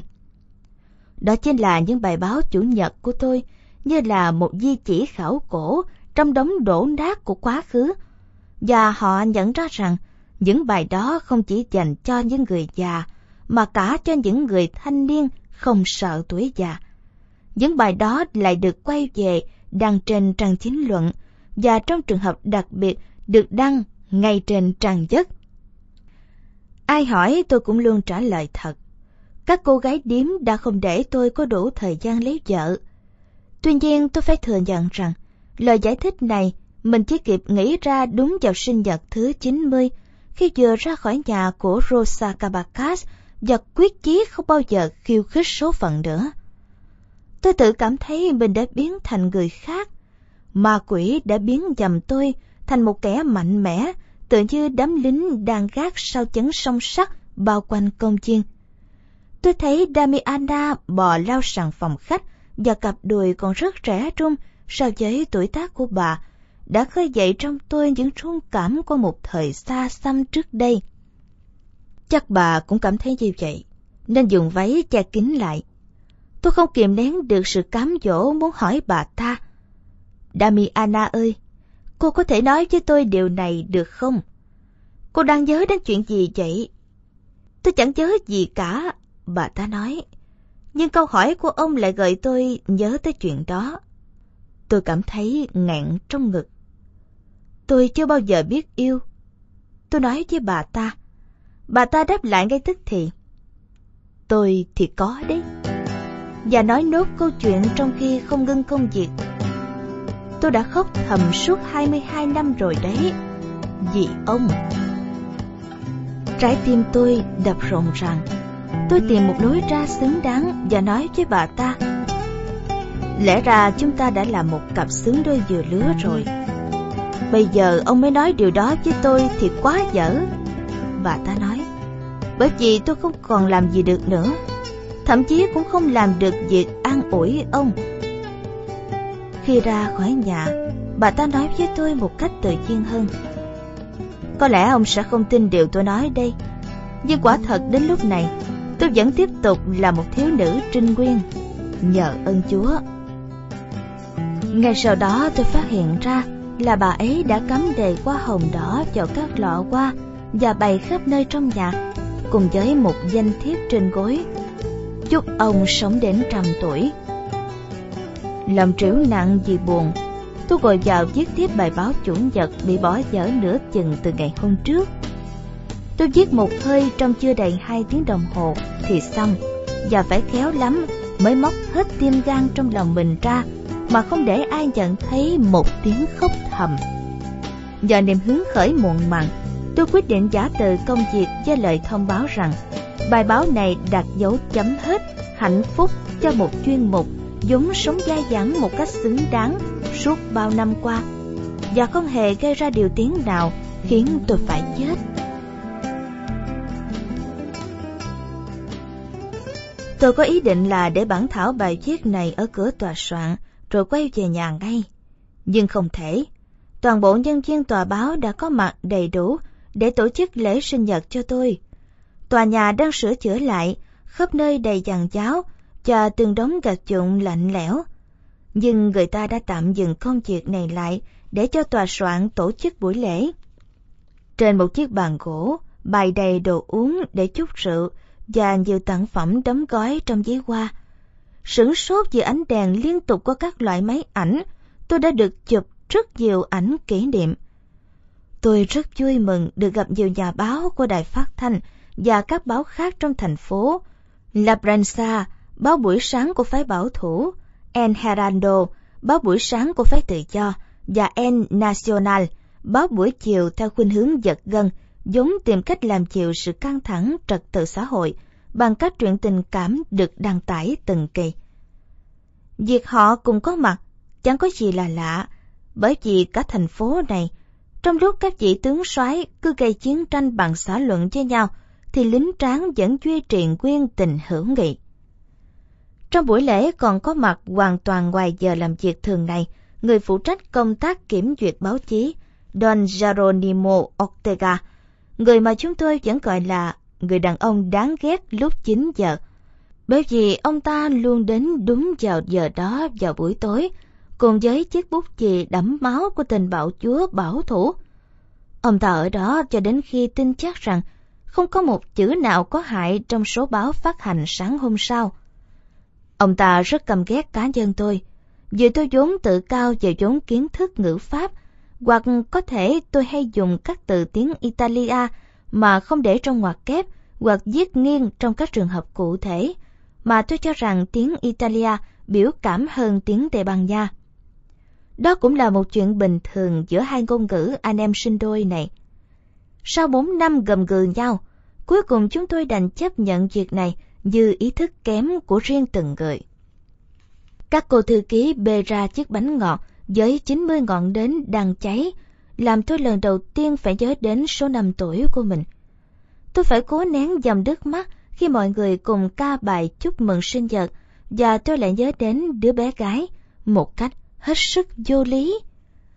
Đó không phải là một phút giây tức giận mà là lòng thương cảm muộn mặn đối với một sinh linh bé nhỏ mà tôi tưởng là không bao giờ còn nhớ tới nữa.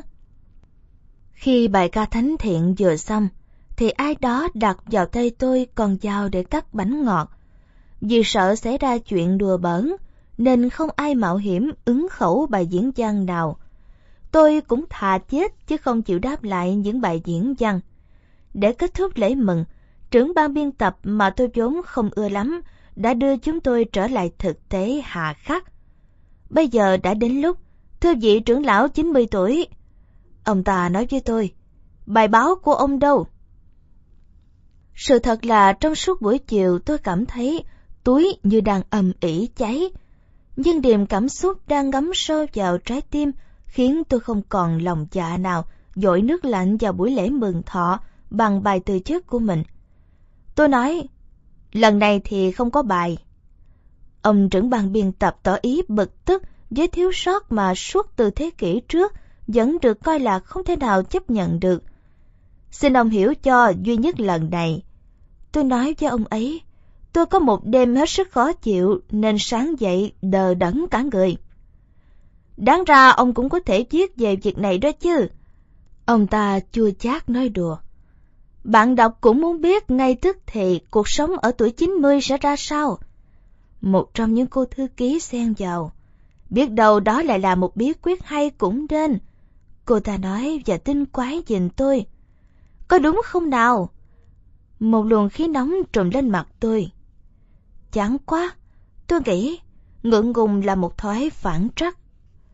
Một cô khác, mặt mày sáng rực chỉ ngón tay về phía tôi. Tuyệt quá, ông vẫn còn giữ được nét thẹn đỏ mặt rất lịch thiệp. Sự hỗn xược của cô ta làm tôi thêm ngượng ngập, mặt đỏ càng đỏ hơn. Có lẽ hôm qua là một đêm chiến đấu dữ lắm đây. Cô thư ký lúc đầu nói, thật đáng ghen tị lắm mà. Và cô ta dành cho tôi một nụ hôn, để lại vết son trên má. Các tay phó nháy chụp liên tục. Trong lúc choáng ngợp, tôi đã trao bài báo cho trưởng ban biên tập và nói với ông ta lúc nãy chỉ là chuyện đùa, còn bài đây mời ông cầm lấy. Và tôi bỏ trốn trong loạt vỗ tay cuối cùng để không có mặt khi mọi người phát hiện ra bài báo chỉ là đơn tự chức sau nửa thế kỷ tù túng. Nỗi khát khao của tôi còn kéo dài suốt đêm khi về nhà tôi bóc các gói tặng phẩm sinh nhật. Những người thợ sắp chữ tặng tôi một máy pha cà phê chạy điện, giống như ba cái mà tôi có trong những sinh nhật trước. Những thợ Intipo tặng tôi giấy phép nhận một con mèo quý, được nuôi trong trang trại mèo ở quận. Phòng quản trị cấp cho tôi một khoản trợ cấp tượng trưng. Các cô thư ký thì tặng tôi ba chiếc quần lót bằng lụa có in dấu son các nụ hôn và một danh thiếp bày tỏ họ sẵn sàng giúp tôi cởi chúng ra. Tôi chợt nghĩ là một trong những điều hay của tuổi già là các cô bạn gái trẻ được thỏa thích khiêu khích kích động vì tưởng chúng tôi đã bị loại ra khỏi dòng chiến rồi. Tôi không bao giờ xác minh được ai là người đã gửi cho tôi đĩa hát với 24 khúc khai tấu của Chopin do nghệ sĩ Stefan Askenaze trình diễn. Phần lớn các biên tập viên tặng tôi các cuốn sách thời thượng. Khi tôi chưa bóc hết các hộp tặng phẩm, thì Rosa Kabakas đã gọi điện thoại đến để hỏi một câu mà tôi hoàn toàn không muốn nghe. Chuyện gì xảy ra giữa ông và con bé vậy? Chẳng có chuyện gì cả. Tôi nói mà không cần suy nghĩ. Thậm chí ông còn không thèm đánh thức nó vậy mà ông cho rằng không có chuyện gì à? Rosa Cabacas nói. Phụ nữ không bao giờ tha lỗi cho thứ đàn ông coi thường đồ chân diện lần đầu tiên của họ. Tôi thanh minh với bà ta rằng con bé không thể quá mệt mỏi chỉ vì việc đơm cúc áo và có lẽ nó giả vờ ngủ vì sợ. Điều nghiêm trọng duy nhất, bà Rosa nói, là con bé cứ nghĩ đúng là nó là đồ không xài được nữa, là thứ bỏ đi, và tôi cũng không thích là người ta rêu rao điều này ở mọi nơi. Tôi không cho bà ta cái thú vui được hù dọa tôi. Mà dù là có như vậy đi nữa, tôi nói với bà ta, thì tình trạng của con bé thật đáng thương, nên không thể dùng đó dù là ngủ hay là thức. Đó là thứ da thịt của bệnh viện. Rosa Cabacas hạ giọng.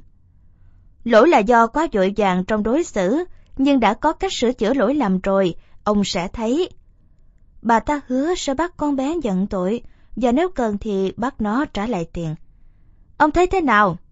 Bà bỏ ngay cái trò đó đi. Tôi nói với bà ta. Ở đây chẳng có chuyện gì xảy ra cả. Và ngược lại sự việc vừa qua còn chứng tỏ tôi không còn đủ khả năng làm ba thứ trò quỷ đó nữa. Trên phương diện này, đứa bé gái đã có lý. Tôi không dùng được nữa, là đồ bỏ đi rồi. Tôi dập điện thoại và tự thấy lòng mình tràn ngập một thứ tình cảm mà trong cả cuộc đời chưa được hưởng. Đó là được giải thoát khỏi tình cảnh nô lệ áp đặt cho tôi từ lúc mới 13 tuổi.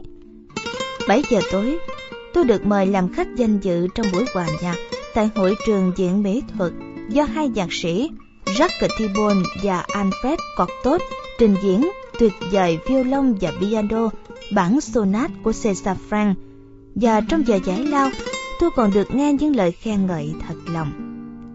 Nhạc sĩ bậc thầy Pedro Biava, người thầy vĩ đại của chúng tôi, còn lôi tôi đi từng buồn để giới thiệu tôi với các nhạc công khác.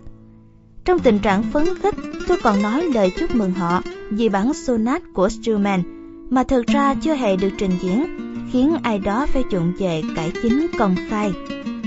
Sự nhầm lẫn hai bản sonat vì thiếu hiểu biết âm nhạc của tôi đã làm bầu không khí lúc đó trở nên nặng nề và còn trở nên tệ hại hơn khi tôi định sửa chữa sai lầm trong bài tường thuật buổi hòa nhạc được đăng báo hôm chủ nhật. Lần đầu tiên trong đời, tôi cảm thấy mình có thể giết chết ai đó. Đầy tức giận, đớn đau trong lòng. Tôi trở về nhà, bên tai vẫn chằng chẵn với câu trả lời quỷ quái mà chúng tôi chưa kịp nói ra.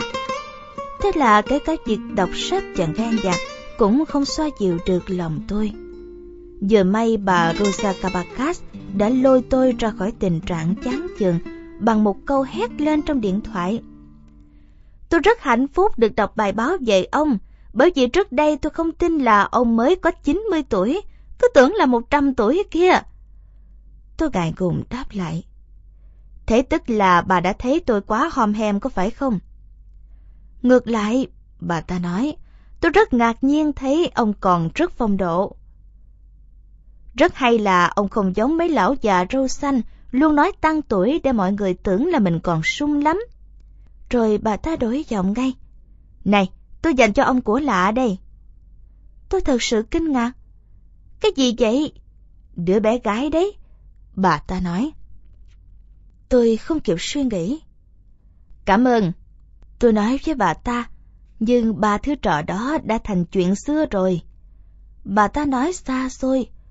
Tôi sẽ gửi đến tận nhà cho ông, bọc trong giấy tàu và sẽ được hấp nóng bằng gỗ cây đàn hương. Tất cả đều cho không lấy tiền. Tôi vẫn cương quyết từ chối, và bà ta đưa ra một lời giải thích hấp dẫn khiến tôi thấy là chân thực. Bà ta nói rằng hôm thứ sáu vừa qua, đứa bé gái ở trong tình trạng quá mỏi mệt vì đã phải khâu bằng tay 200 cái cúc áo, rằng đúng là nó rất sợ bị cưỡng đoạt đẫm máu, nhưng bây giờ đã được giáo huấn là phải biết hy sinh. Rằng tối hôm ngủ với tôi, nó có trở dậy đi vệ sinh, nhưng thấy tôi ngủ quá say, nên nó thương hại không đánh thức, và sáng sớm khi nó dậy thì tôi đã đi rồi. Tôi bực mình vì kiểu lừa trẻ con vô tích sự này. Dù gì, bà Rosa Cabacas nói tiếp, thì con bé cũng rất hối hận. Tội nghiệp nó quá, mà nó đang ngồi trước mặt tôi đây này. Ông muốn tôi chuyển nó đến không? Không, lạy chúa, tôi nói với bà ta. Tôi bắt đầu viết thì cô thư ký tòa báo gọi điện thoại. Cô ta nói là ông chủ bút muốn gặp tôi vào hồi 11 giờ trưa ngày hôm sau. Tôi đến đúng giờ, tiếng ồn ào của việc sửa nhà không làm tôi khó chịu. Bầu không khí như loãng ra theo nhịp búa đập vì bụi xi măng và khói hắt ính nhưng ban biên tập đã học được cách suy nghĩ trong cảnh tượng hỗn loạn thường ngày đó. Nhưng văn phòng của chủ bút thì ngược lại, vẫn lạnh cống và tĩnh lặng, như ở một xứ sở lý tưởng, chứ không phải là cái đất nước của chúng tôi. Marco Tullio, người chủ bút thứ ba, với vẻ trẻ thơ, đã đứng dậy khi thấy tôi bước vào, nhưng vẫn không ngưng cuộc nói chuyện điện thoại. giơ tay qua bàn viết bắt tay tôi và chỉ kế mời tôi ngồi. Tôi đã nghĩ là không có ai nói ở đầu dây điện thoại phía bên kia, mà chẳng qua ông ta nghĩ ra trò này để gây ấn tượng với mình. Nhưng ngay sau đó tôi phát hiện ra rằng ông ta đang nói chuyện với viên thống đốc, và đúng là một cuộc nói chuyện khó khăn giữa hai kẻ thù địch phải giữ thái độ thân mật. Ngoài ra tôi tin rằng ông ta cố tỏ ra cứng rắn trước mặt tôi, mặc dù vẫn phải đứng như khi nói chuyện với nhà chức trách. Rõ ràng ông ta còn toát lên vẻ thanh khiết. Ông ta mới có 29 tuổi, nhưng đã nói được tới bốn thứ tiếng và có ba bằng thạc sĩ quốc tế, khác hẳn với người chủ bút đầu tiên, tức là ông nội, vốn trở thành người làm báo thực nghiệm khi đã gom được một số vốn kha khá nhờ nghề buôn đô lệ đàn bà da trắng. Ông ta có kiểu cách dễ chịu, người hơi mập và trầm tĩnh. Và điều duy nhất có nguy cơ ảnh hưởng đến vẻ oai phong của ông chính là giọng nói không thật. Ông ta vẫn áo khoác thể thao, trên ve áo cài bông hoa phong lan rực rỡ. Mọi thứ trên người ông đều mang dáng vẻ tự nhiên, nhưng không hề có dáng dấp đường phố, mà được làm đầy vẻ xuân sắc của một nhân viên văn phòng. Đã mất gần hai tiếng đồng hồ chăm chút chuyện ăn mặc trước khi đến đây. Tôi bỗng cảm thấy hổ thẹn vì sự nghèo nàn và lại càng thêm tự giận chính mình. Hơn nữa nọc độc chết người nằm ngay ở bức ảnh, chụp toàn bộ nhân viên cơ quan đúng hôm kỷ niệm lần thứ 25 ngày thành lập báo. Trong đó người ta đánh dấu chữ thập trên đầu những người sẽ lần lượt bị chết. Tôi là người thứ ba tính từ bên phải qua, đội mũ rơm dành thẳng, thắt cà vách nút thật to với một viên ngọc gắn trên chiếc ghim cài. Với bộ ria mép kiểu đại tá dân sự mà tôi vẫn để cho đến năm 40 tuổi, và cặp kính diễn thị gọng kim loại mà sau nửa thế kỷ tôi không cần dùng nữa. Tôi đã thấy bức ảnh này treo ở nhiều văn phòng khác nhau, nhưng chỉ đến lúc đó tôi mới cảm nhận được thông điệp của nó. Trong số 48 người đầu tiên, chỉ còn lại bốn người chúng tôi còn sống sót. Trong đó, người trẻ nhất đang thụ án tù 20 năm vì tội giết hại nhiều người. Nói chuyện điện thoại xong, viên chủ bút kinh ngạc, thấy tôi đang nhìn tấm ảnh, rồi mỉm cười. Những dấu thập ngoặt không phải do tôi vẽ đâu, ông ta nói. Tôi thấy nó rất chướng. Ông ta ngồi xuống bên bàn chiếc và đổi giọng. Xin cho phép tôi được nói rằng, trong số những người tôi quen biết, ông là người khó lường trước nhất. Và trước sự ngạc nhiên của tôi, ông nói thẳng tuột.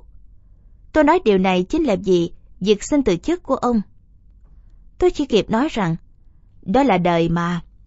Ông ta cãi lại rằng, chính vì lẽ đó mà giải pháp này là không thích hợp.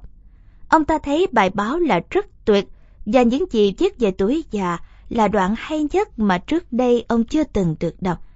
Và vì vậy thật là vô nghĩa nếu kết thúc bài báo bằng một quyết định giống như cái chết dân sự. Cũng còn may, ông ta nói, người đàn ông đáng ghét lúc 9 giờ đã đọc bài báo đúng lúc trang xã luận vừa lên khuôn và hắn ta thấy không thể chấp nhận được. Không tham khảo ý kiến của bất cứ ai, hắn đã gạch chéo từ trên xuống dưới bằng nét bút chì tokemada Sáng nay khi biết sự việc tôi đã ra lệnh gửi công văn phản đối đến viên thống đốc. Đó là trách nhiệm của tôi. Nhưng nói riêng với ông, tôi rất cảm ơn tính khí độc đoán của tên nhân viên kiểm duyệt. Tức là tôi không sẵn sàng chấp nhận đình chỉ một báo. Tôi tha thiết đề nghị ông. Ông ta nói, không được từ bỏ con tàu đang ở giữa biển khơi. Và ông ta kết luận bằng một phong cách dễ đại. Chúng ta còn rất nhiều điều phải nói về âm nhạc. Thấy ông ta cương quyết như vậy, nên tôi không muốn dùng lời lẽ quanh co làm trầm trọng thêm những bất đồng. Trên thực tế lúc bấy giờ, tôi cũng chưa tìm được một lý do chính đáng nào để từ bỏ công việc nặng nhọc này.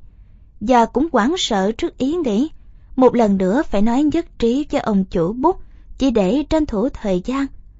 Tôi phải cố kiềm chế để ông ta không nhận ra niềm xúc động vô sĩ đang chực làm tôi ứa nước mắt. Thế là một lần nữa cũng như mọi lần, tôi lại quyết định làm cái công việc thường xuyên từ bao nhiêu năm nay. Tuần lễ sau đó trong tình trạng nghi ngờ hơn là mừng vui, tôi đến trại nuôi mèo để nhận con mèo, tặng phẩm của những người thợ in. Tôi vô duyên trong việc nuôi thú vật, cũng như với những đứa bé trước khi biết nói. Tôi thấy chúng như lũ câm từ linh hồn. Tôi không ghét chúng, nhưng không thể chịu được chúng, vì mình không thể học được cách thương lượng với chúng. Tôi thấy hoàn toàn phi tự nhiên khi một người hiểu chó hơn là hiểu vợ mình. Lại còn dạy nó ăn và không ăn theo giờ giấc nhất định. Hay dạy nó trả lời câu hỏi và cùng chia sẻ nỗi buồn. Nhưng nếu không đi nhận con mèo của thợ in lại thành ra bất nhã.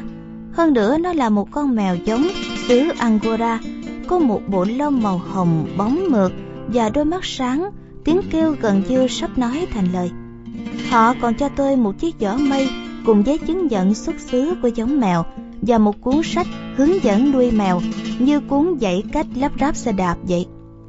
Một toán quân cảnh kiểm tra giấy chứng minh của tất cả mọi người trước khi cho phép vào công viên San Nicolas. Tôi chưa bao giờ thấy chuyện tương tự, cũng chưa bao giờ hình dung ra điều gì khó chịu như triệu chứng của tuổi già. Đó là một đội tuần tra bốn người dưới sự chỉ huy của một viên sĩ quan trẻ măng Họ là những người gốc nhà quê, trắng rỏi và ít lợi, toát ra mùi chuồng trại. Dân sĩ quan theo dõi tất cả mọi người với cái trẻ của dân miền núi Andes vừa xuống bãi biển. Sau khi xem xét giấy chứng minh và thẻ nhà báo của tôi, ông ta liền hỏi tôi mang gì trong giỏ mây. Một con mèo, tôi nói. Anh ta muốn xem. Tôi cẩn thận mở nắp giỏ vì sợ con mèo chạy mất nhưng một nhân viên lại muốn xem dưới giỏ có dấu gì không, nên bị con mèo cào vào tay. Viên sĩ quan liền can thiệp. Đúng là một con mèo quý, anh ta nói và xoa đầu nó, rồi thì thầm cái gì đó. Con mèo không cào cắn, nhưng cũng không để ý đến anh ta. Nó bao nhiêu tuổi rồi nhỉ? Anh ta hỏi. Không biết, tôi nói. Người ta vừa tặng tôi. Tôi hỏi ông điều này vì đã già quá rồi có lẽ phải 10 tuổi rồi đó.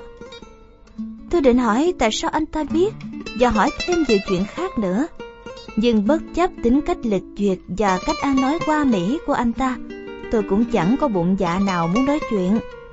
Tôi thấy hình như là một con mèo quang vốn có nhiều ở khắp nơi. Anh ta nói, ông nhìn xem đây, có vẻ nó không quen ông, mà ngược lại chính ông lại quen với nó. Để yên cho đến khi nó tin ông đã. Anh ta đẩy nắp giỏ lại và hỏi tôi, Ông làm nghề gì? Nhà báo Từ bao lâu rồi? Từ một thế kỷ nay rồi Tôi nói, Tôi không nghi ngờ điều này Anh ta nói, Bắt chặt tay tôi Và trước khi chào từ biệt, Anh ta còn nói một câu, Vừa có thể là một lời khuyên, Cũng có thể là một lời đe dọa Ông cẩn thận đấy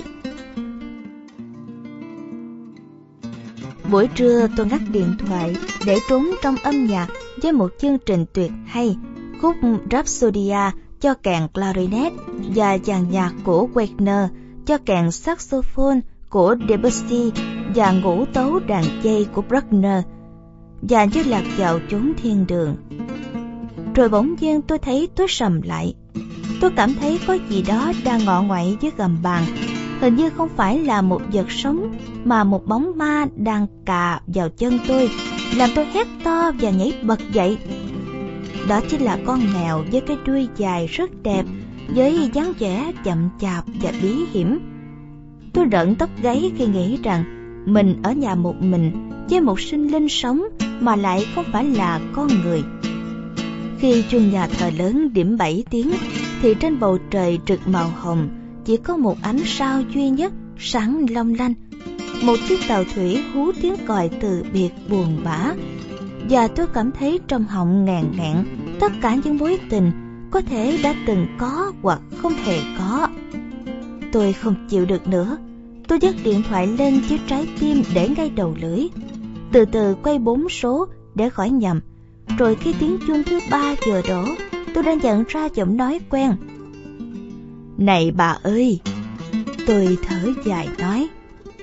Thứ lỗi cho sự thô bạo sáng nay nha. Bà ta bình thản đáp. Ông khỏi lo, tôi chờ ông gọi từ sáng đến giờ. Tôi cảnh báo.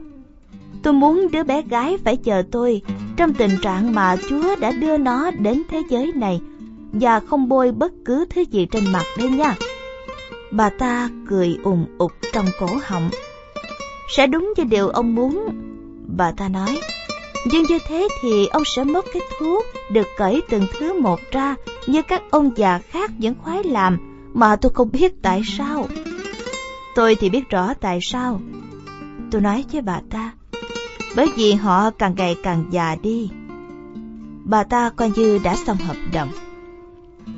Được thôi, bà ta nói. Như vậy là đúng 10 giờ tối nay, trước khi món cá rán bị nguội.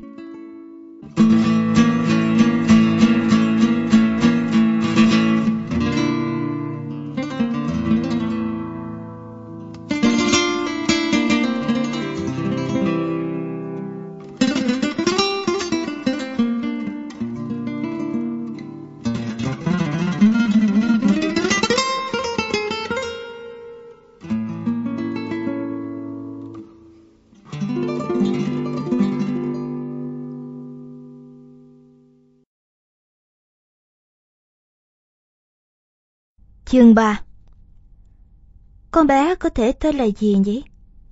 Bà chủ nhà không nói cho tôi biết. Khi nói về đó, bà ta chỉ kêu là bé gái. Và thế là tôi biến từ đó thành một tên cúng cơm. Đại khái giống như cách gọi đứa bé gái mắt tròn hoặc con thuyền buồm nhỏ xinh. Ngoài ra, bà Rosa Cabacas cũng có thói quen đặt cho mỗi cô gái điếm một cái tên khác nhau tùy thuộc vào khách hàng. Tôi thích nhìn mặt từng cô để đoán tên, và ngay từ đầu tôi đã tin chắc rằng cô bé này phải có cái tên dài, đại loại như Philomena, Saturnina hoặc là Nicolasa. Tôi đang nghĩ ngợi về chuyện tên này, thì cô bé xoay cười và quay lưng lại phía tôi, để lại trên giường một dũng nước rộng bằng thân thể, trông như máu. Tôi hốt quảng mất một lúc mới xác định được đó chỉ là dũng mồ hôi động trên tấm tráp trải giường. Rosa Cabacas đã khuyên tôi đối xử cẩn trọng với cô bé, vì đó vẫn chưa hết giật thột từ buổi gặp gỡ đầu tiên. Hơn nữa, chính nghi thức long trọng vừa rồi chỉ làm nó thêm sợ hãi, nên đã phải tăng đồng độ thuốc Valerian bằng rễ cây nữ lan. Thế là nó ngủ say sưa đến mức không ai nỡ đánh thức mà không hát ru. Tôi quay ra dùng khăn thấm mồ hôi cho cô bé, và thầm thì hát bài ca của Den Gardina, người con gái út được vua cha yêu chiều. Tôi thấm đến đâu thì phần thân thể ướt đẫm mồ hôi của cô bé càng lộ ra đến đó, và trong tiếng hát của tôi. Den Gardina, Den Gardina, em sẽ là vật làm tin mà anh yêu dấu. Tôi rất khoái công việc này, vì cứ vừa lau khô xong phía này thì thân thể của bé gái lại ướt đẫm ở phía khác, làm cho bài hát không thể nào kết thúc được. Đen Gardina ơi, em hãy tỉnh dậy, mặc váy lụa vào đi em. Tôi tiếp tục hát ru vào tai cô bé. Cuối cùng đến đoạn với người hầu cận của vua phát hiện ra cô đã chết khát trên giường, thì tôi cảm thấy cô bé hình như sắp tỉnh dậy khi nghe thấy tên gọi. Như vậy tên của cô bé chính là Dengadina. Tôi quay lại giường với chiếc quần lót có in các nụ hôn của các nữ đồng nghiệp và nằm xuống bên cạnh cô bé. Tôi ngủ một mạch đến 5 giờ sáng, trong tiếng thở đều đều, êm ái của đứa bé gái. Không kịp rửa mặt, tôi vội vàng mặc quần áo, và chỉ đến lúc đó tôi mới nhìn thấy dòng chữ được viết bằng son môi trên tấm gương trong buồng tắm.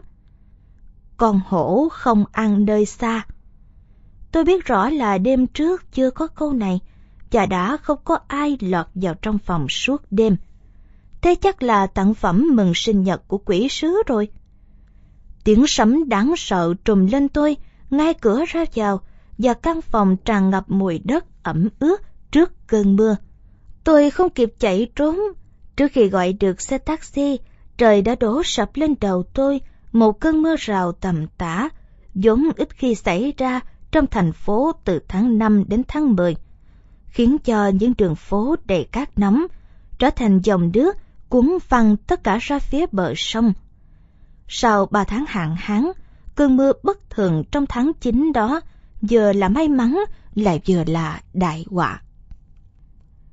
Vừa mở cửa vào nhà, tôi đã gặp ngay cảm giác là mình không sống cô độc. Tôi kịp nhìn thấy ánh mắt con mèo vừa nhảy khỏi bộ ghế bành ra phía ban công. Trên đĩa của nó vẫn còn thừa thức ăn mà tôi không dành cho nó. Mùi nước đái chua khẩm và phân còn đóng hổi của nó sực nước trong phòng. Tôi đã để công nghiên cứu về nó như đã từng học tiếng Latin. Theo sách hướng dẫn thì loài mèo thường bới đất để giấu phân của mình. Và ở những nhà không có giường như nhà của tôi, chúng thường làm việc này trong những chậu trồng cây cảnh hoặc bất cứ góc khuất nào. Cho nên người ta khuyên ngay từ ngày đầu tiên nên chuẩn bị sẵn một hộp đựng cát và hướng dẫn nó đi vô đó. Và chính tôi đã làm đúng lời hướng dẫn này. Người ta cũng nói rằng điều đầu tiên phải làm ở nhà mới là đánh dấu mọi ngóc ngách nơi con mèo thường đi tiểu. Và tôi cũng đã làm như vậy. Nhưng sách lại không hướng dẫn cách dạy nó đi đúng chỗ như thế nào. Tôi đã theo quan sát để làm quen với thói quen gốc của nó, nhưng đã không thể phát hiện ra những nơi nó giấu phân, nơi nó nghĩ và lý do những cáo bẳng bất thường của nó. Tôi muốn dạy nó ăn đúng giờ, dùng thùng cát để trên sân thượng, không leo lên giường khi tôi ngủ và không đánh hơi các món ăn để ở trên bàn. Và tôi cũng không thể làm cho nó hiểu được rằng nó có quyền coi căn nhà là của mình, nhưng không thể coi căn nhà như một thứ chiến lợi phẩm chiến tranh. Thế là tôi đành để nó muốn làm sao thì làm. Vào lúc chiều tà, lại thêm cơn mưa rào nữa ập đến với những cơn gió mạnh tựa như muốn phá tung căn nhà. Tôi hắt xị hơi liên tục, đầu đau nhức và sốt cao, nhưng lại cảm thấy mạnh mẽ hơn bao giờ hết và cũng chẳng hiểu vì sao. Tôi bày chảo ra khắp sàn nhà để hứng nước mưa rơi từ những chỗ dột trên mái nhà và thấy có thêm nhiều chỗ dột mới từ mùa đông năm ngoái. Từ chỗ dột lớn nhất, nước bắt đầu tràn ngập phía bên phải của phòng đọc sách. Tôi dội vàng tìm cách cứu ngay các tác giả cổ điển Hy Lạp và Latin đang sinh sống ở phía đó. Nhưng khi lấy các cuốn sách ra, tôi gặp ngay một dòng nước phun cực mạnh từ lỗ thủng ống nước trong tường. Tôi dùng dẻ cố bích lại được tí nào hay tí đó cho kịp cứu các cuốn sách. Mưa gió gào thét cuồng loạn ngoài công viên. Bỗng một ánh chớp ma quái kèm theo tiếng sấm kinh hoàng đã làm cho bầu không khí sặc mùi lưu huỳnh và gió mạnh đập các cửa kính ở ban công và bảo biển đã làm tung hết chốt cửa cũng ào vào đầy nhà. Tuy nhiên chưa đầy 10 phút, trời bỗng tạnh mưa. Ánh nắng chói chang làm cô ngay những đường phố ngập đầy gạch dụng lạnh cống và trời lại nóng trở lại.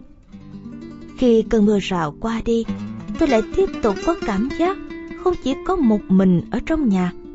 Tôi chỉ có cách tự giải thích duy nhất là mọi sự việc có thật khi người ta thường dễ quên đi, nhưng có những việc không có thật lại cứ tồn tại trong ký ức y như nó đã từng xảy ra vậy. Cứ mỗi lần nhớ đến trận mưa rào là tôi lại tự thấy không đơn độc trong nhà mà luôn luôn có mặt Dengadina. Tôi cảm thấy nàng rất gần gũi vào ban đêm, thậm chí còn gửi thấy hơi thở của nàng trong phòng ngủ và tiếng mạch đập khẽ khàng nơi má của nàng trên chiếc gối của tôi. Chỉ có như vậy tôi mới hiểu được tại sao mình đã làm được bao nhiêu việc trong một khoảng thời gian ngắn ngủi. Tôi nhớ là nàng trong bộ đồ thêu hoa đã trèo lên chiếc ghế ngồi ở phòng đọc sách, tỉnh táo tiếp lấy từng cuốn sách để cứu nó khỏi bị dột ướt. Tôi đã thấy nàng chạy đi chạy lại khắp nơi trong nhà nước ngập đến đầu gối để chống chọi lại cơn mưa gió. Tôi còn nhớ là sáng hôm sau, nàng còn chuẩn bị bữa điểm tâm không hề có và chuẩn bị cả bàn ăn trong khi tôi lao sàn nhà và sắp xếp lại đồ đạc sau cơn hồng thủy. Không bao giờ tôi quên được ánh mắt tối sẫm của nàng khi chúng tôi cùng ăn điểm tâm. Tại sao mãi đến tận khi già cả thế này, anh mới quen em? Tôi còn nói thật với nàng, tuổi tác không phải là số năm mà người ta có, mà chính là cái mà người ta cảm thấy ở trong cơ thể mình. Từ đó tôi cứ ghi nhớ mãi hình ảnh rõ ràng của nàng trong ký ức, đến mức muốn làm gì nàng cũng được. Tôi thay đổi màu mắt của nàng tùy theo trạng thái tâm hồn của chính mình.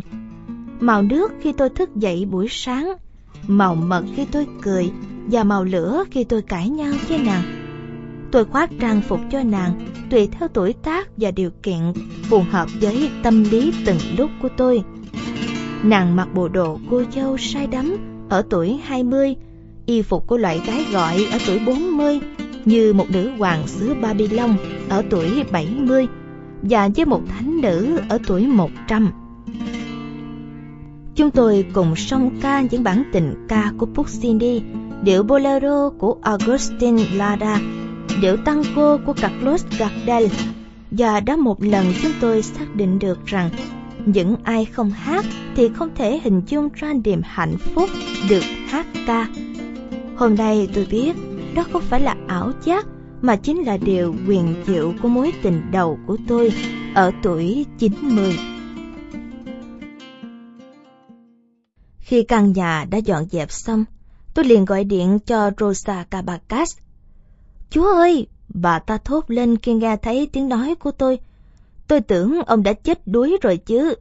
Tôi không hiểu nổi sao ông lại đòi ngủ với con bé mà không thèm đụng đến nó kia chứ. Ông có toàn quyền không thích nó, nhưng tối thiểu cũng phải hành xử như người lớn. Tôi cố giải thích, nhưng bà ta đã đổi đề tài. Dù sao tôi cũng đã chuẩn bị cho ông một cô khác lớn tuổi hơn một chút, đẹp và cũng còn trinh nguyên. Bố của con bé muốn đổi nó lấy một căn nhà, nhưng cũng có thể mặc cả giảm bớt giá. Tim tôi nghẹn lại. Ngay lập tức tôi phản đối, tôi muốn con bé cũ cơ, và cứ như mọi khi thôi, không được để thất bại, không cãi giả, không kỷ niệm xấu. Đường chơi điện thoại im ắng, và cuối cùng cũng có tiếng đói nhẫn nhục như tự chủ một mình. Được thôi, đúng như thầy thuốc dẫn đói, đây đúng là chứng bệnh điên loạn và nua. 10 giờ đêm, tôi đi với một anh chàng lái xe có ưu điểm kỳ lạ là không tò mò hỏi gì cả. Tôi mang theo một chiếc quạt điện nhỏ và một bức tranh của Orlando Rivera, tấm hình tượng thân yêu và một chiếc búa cùng một cái đinh để treo nó lên tượng. Trên đường đi tôi còn dừng xe lại để mua bàn chải và thuốc đánh răng, xà bông thơm, nước hoa, mấy dĩ thuốc cam thảo. Tôi cũng định mua một lọ hoa thật đẹp và một bó hoa hồng vàng để xua đuổi đám hoa giấy.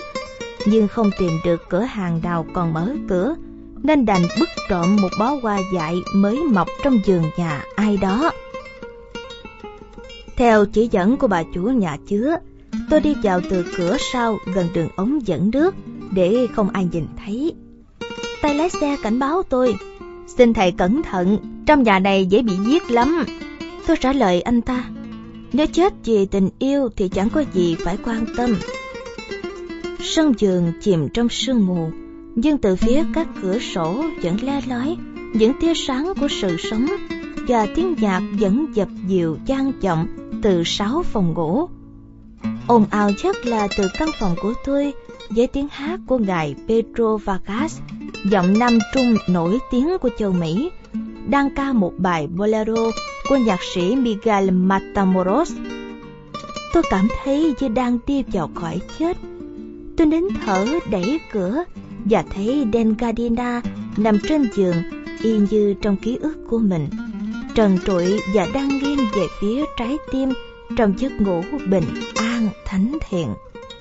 Trước khi đi nằm, tôi dọn dẹp lại bàn trang điểm, đặt chiếc quạt điện mới thay cho chiếc đã bị hang rỉ và treo bức tranh lên chỗ mà cô bé nằm trên giường vẫn có thể nhìn thấy rõ. Tôi đầm xuống bên cạnh cô bé và nhìn ngắm từng phần da thịt của em.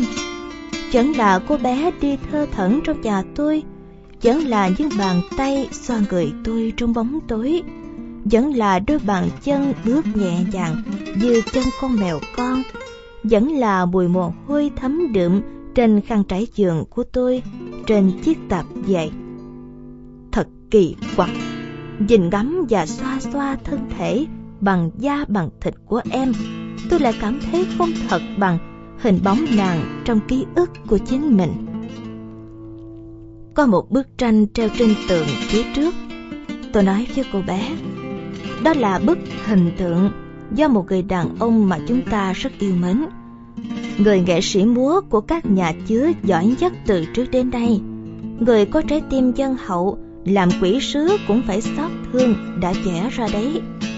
Ông đã vẽ bằng sơn của tàu với cây cỏ có cán làm bằng mảnh xác máy bay bị rơi trên núi Sierra Nevada ở Santa Marta và lông bằng lông con chó của ông.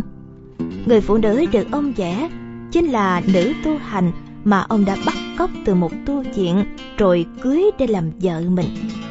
Tôi treo ở đây để khi em tỉnh dậy sẽ nhìn thấy ngay.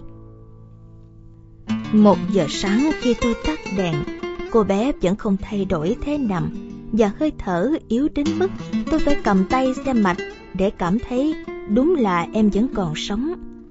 Máu lưu thông trong huyết quản của em dễ dàng với một bài ca lan đến mọi ngóc ngách của thân thể để rồi quay về trái tim sau khi đã được tình yêu lọc sạch sẽ.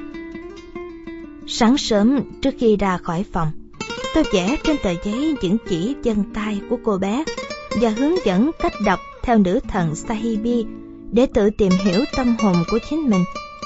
Và đúng là như vậy, một người chỉ nói điều mình nghĩ. Em là người lao động chân tay tuyệt giỏi.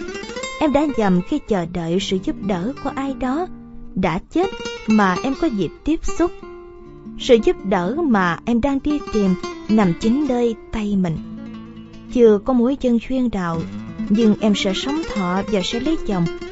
Bây giờ đang có một người đàn ông da đâu, chứ không phải là người mà em sẽ gắn bó cả cuộc đời. Em có thể có tới 8 đứa con, nhưng sẽ chỉ quyết định có ba đứa. Khi 35 tuổi, nếu làm theo chỉ dẫn của trái tim chứ không theo khối óc thì em sẽ kiếm được rất nhiều tiền và ở tuổi 40 em sẽ được nhận di sản thừa kế. Em sẽ được đi rất nhiều nơi.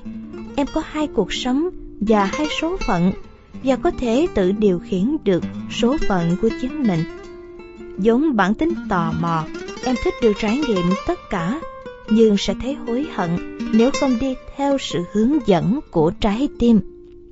Lòng rối bời chỉ tình yêu, tôi bắt tay vào việc dọn dẹp những đổ nát do cơn mưa bão vừa gây ra và cũng nhân dịp này tiến hành sửa chữa hàng loạt thứ mà bấy lâu nay cứ chần chừ chưa làm vì hết tiền hoặc vì lười nhác. Tôi tổ chức lại phòng đọc theo thứ tự các cuốn sách đã đọc. Cuối cùng tôi quyết định kết liễu chiếc máy chơi piano tự động vốn được coi là di sản lịch sử với hơn 100 cuộn giấy đục lỗ, các bài nhạc cổ điển và mua một máy hát quay đĩa đã qua sử dụng, nhưng còn tốt hơn chiếc máy của tôi. Với đôi loa có âm thanh rất chuẩn, làm cho căn nhà tôi như rộng thêm ra. Tôi gần như ở bên bờ vực phá sản, nhưng bù lại được tận hưởng điều kỳ diệu là ở tuổi của mình mà vẫn còn sống. Căn nhà hồi sinh từ tro tàn, và tôi đang bơi trong mối tình của Dan Cardina trên niềm háo hức và hạnh phúc như chưa từng có trong cuộc đời trước đây của mình. Do có nạn mà lần đầu tiên tôi đương đầu với chính sự tồn tại tự nhiên của mình, trong khi tuổi 90 cứ lặng lẽ trôi qua. Tôi phát hiện ra rằng Chính nỗi ám ảnh muốn đặt mỗi vật vào đúng chỗ của chúng, mỗi chuyện vào đúng thời điểm, mỗi lời nói đúng với phong cách của nó, chẳng phải là một phần thưởng xứng đáng cho đầu óc ngăn đắp thứ tự, mà ngược lại nó chỉ là một hệ thống giờ dịch do tôi tự nghĩ ra để che giấu tính cách lộn xộn của chính mình mà thôi. Tôi cũng phát hiện ra rằng về bản chất, mình không phải là người có ý thức kỷ luật, mà chẳng qua chỉ là cách phản ứng lại tính lười nhác của chính bản thân. Rằng tôi tỏ ra rộng lượng chỉ để che giấu cá tính tầm thường. Rằng tôi được tiếng là cẩn trọng, chẳng qua gì chậm nghĩ. Rằng tôi là kẻ dĩ hòa vi quý, chỉ cố kìm đén nỗi tức giận rằng tôi chỉ làm việc đúng giờ vì sợ người ta biết mình ít quan tâm đến thời gian của kẻ khác. Sau cùng tôi phát hiện ra rằng tình yêu không phải là một trạng thái của tâm hồn mà nó là dấu hiệu của duyên số. Tôi bỗng trở thành người khác. Tôi cố đọc lại các tác phẩm cổ điển mà các thầy giáo đã hướng dẫn từ thời niên thiếu, nhưng không làm nổi việc này. Tôi lặng ngụp trong đầm văn học lãng mạn mà trước đây tôi rất ghét, dù bị mẹ cưỡng bức phải đọc. Và nhờ các tác phẩm này mà tôi ý thức được rằng sức mạnh vô địch thúc đẩy thế giới phát triển không phải là những mối tình hạnh phúc mà chính là nhờ những mối tình trắc trở. Khi khả năng cảm nhận và thưởng thức âm nhạc của mình bị khủng hoảng, tôi tự thấy mình đã lạc hậu và già đua mất rồi. Và tôi mở rộng trái tim cho bất cứ một thứ khoái lạc nào vô tình bắt gặp. Tôi tự hỏi tại sao mình lại có thể quy hàng dòng xoáy muôn thuở do chính mình gây ra và làm mình sợ hãi? Tôi như trôi nổi trên những áng mây lầm lạc và đứng trước gương tự hỏi không biết mình là ai Tình trạng mê muội của tôi tệ hại đến mức trong một cuộc biểu tình bằng gạch đá và chai lọ của sinh viên, tôi đã phải cố lấy hết sức còm cõi của mình để ngăn không chạy lên hàng đầu với tấm bản ghi rõ sự thật về tâm trạng của mình. Tôi đang yêu điên cuồng. Mất hồn vì cô bé Dengadina say ngủ. Tôi đã vô tình thay đổi dần tinh thần của các bài báo chủ nhật của mình. Dù về bất cứ đề tài gì, thì tôi cũng chỉ viết cho cô ấy. Cười khóc trong các bài báo cũng chị cô. Và trong từng câu chữ cũng đều có giọt đời tôi tuôn chảy. Theo vì công thức báo chí truyền thống dẫn theo từ bao năm nay tôi viết các bài đó như những bức thư tình mà mỗi người đọc có thể tự coi là của chính bản thân mình tôi đề nghị cho đăng các bài này không bằng chữ nhà in mà bằng chính nét chữ viết tay của tôi. Trưởng ban biên tập thì cho rằng đây lại là một trò vô tích sự của tuổi già. Nhưng viên chủ bút thì thuyết phục lại ông ta bằng câu nói mà đến tận bây giờ vẫn còn gian vọng trong tòa soạn. Ông chớ nhầm, những người điên hiền lành thường đi trước thời đại đấy nha. Đồng đảo công chúng đã hưởng ứng ngay lập tức và nhiệt tình những bức thư si tình tới tấp bay về tòa báo. Một số bức được bài phát thanh sử dụng trong bản tin thời sự khi không có đủ tin tức cần thiết vào phút chót. Và người ta còn sao lại bằng cách in Romeo hoặc giấy than thành các tờ bướm bán cùng với thuốc lá nhập lậu ở các góc phố đường Stanlas. Ban đầu, rõ ràng những bài báo này chỉ là nỗi đam mê được tự giải bày tình cảm của tôi nhưng dần già quen nếp say mê để trở thành giọng điệu của một người đàn ông 90 tuổi không chịu học cách suy nghĩ của người già. Cộng đồng trí thức theo thói quen tỏ ra e ngại, sợ sệt và chia rẽ. Trong khi đó các nhà đoán tướng chữ ít suy tư thì cãi nhau ỏm tỏi khi phân tích các nét chữ của tôi. Chính họ đã làm chia rẽ các linh hồn, đốt nóng các cuộc tranh luận và làm cho nỗi nhớ mong hoài niệm trở thành mốt sống của mọi người. Khoảng cuối năm tôi thương lượng được với bà Rosa Cabacas cho phép để lại trong phòng ngủ chiếc quạt điện, các đồ dùng ở bàn trang điểm và những thứ khác mà tôi sẽ mang đến để cho căn phòng có thể ở lâu dài được. Tôi dẫn đến vào 10 giờ đêm nhưng luôn mang theo một thứ gì đó cho cô bé hoặc cho sở thích của cả hai và dành dăm phút đồng hồ lôi những đồ được giấu kín ra trang hoàng lại sân khấu ban đêm của hai chúng tôi. Trước khi ra đi, bao giờ cũng trước 5 giờ sáng, tôi lại cất giấu chúng trong chỗ được quá kỹ để trả lại căn phòng cho mục đích nguyên thủy bẩn thỉu là chốn dung thân của những mối tình buồn bã của cái đám khách giảng lai. Một sớm mai nọ, tôi bỗng nghe thấy Marcus Perez, phát thanh viên sáng giá nhất của đài phát thanh, đọc bài báo chủ nhật của tôi trong bản tin định kỳ vào thứ hai hàng tuần. Tôi đã nén được cơn buồn nôn. Tôi kinh sợ nói, Denganina, thế là em đã biết rồi nha. Sự nổi tiếng như là một bà già to béo không ngủ với ta. Nhưng khi ta bừng tỉnh dậy thì thấy bà ta luôn đứng nhìn ở cuối giường. Ngày nọ tôi ở lại ăn sáng với Rosa Cabacas, người mà tôi đã không còn coi là già xọm nữa, dù cái vẻ tan tóc, nghiêm nghị và chiếc mũ đen vẫn sùm sụp che khuất hàng mi của bà ta. Những bữa điểm tâm của bà ta vốn nổi tiếng là linh đình với những món ăn trộn đầy hạt tiêu. Vừa cắn miếng đầu tiên, miệng tôi đã bỏng sát và nước mắt nước mũi chảy đầm đìa. Tối nay, chẳng cần trăng tròn tôi cũng sẽ cảm thấy bỏng rác lỗ đích. Xin ông đừng than thở nữa. Bà ta nói, nếu ông cảm thấy bỏng rác, đó là nhờ trời, ông vẫn còn cái đó đây Bà ta tỏ ra ngạc nhiên khi tôi nhắc đến tên Dengadina. Tên con bé đâu có phải là như vậy. Bà ta nói, nó tên là... Bà đừng nói nữa. Tôi ngắt lời bà ta. Đối với tôi, nó chính là Dengadina. Bà nhún vai. Được thôi, dù sao thì nó cũng là của ông rồi. Nhưng tôi thấy cái tên này hơi có vẻ lợi tiểu đây. Tôi kể lại chuyện dòng chữ con hổ mà cô bé viết trên tấm gương. Chắc chắn không phải là của con bé đâu. Rosa nói, vì nó có biết đọc biết viết cái gì đâu. Thế thì của ai vậy? Bà ta nhún vai. Có thể là của ai đó trước đây đã chết ở trong phòng. Tôi tận dụng bữa ăn sáng để dồn ép Rosa Cabacas bằng những đề nghị tối thiểu cho hạnh phúc và sắc đẹp của Dengadina. Với vẻ láo lĩnh học trò, bà ta chấp nhận ngay không hề đắn đo. Buồn cười thật nhỉ? Bà ta nói với tôi.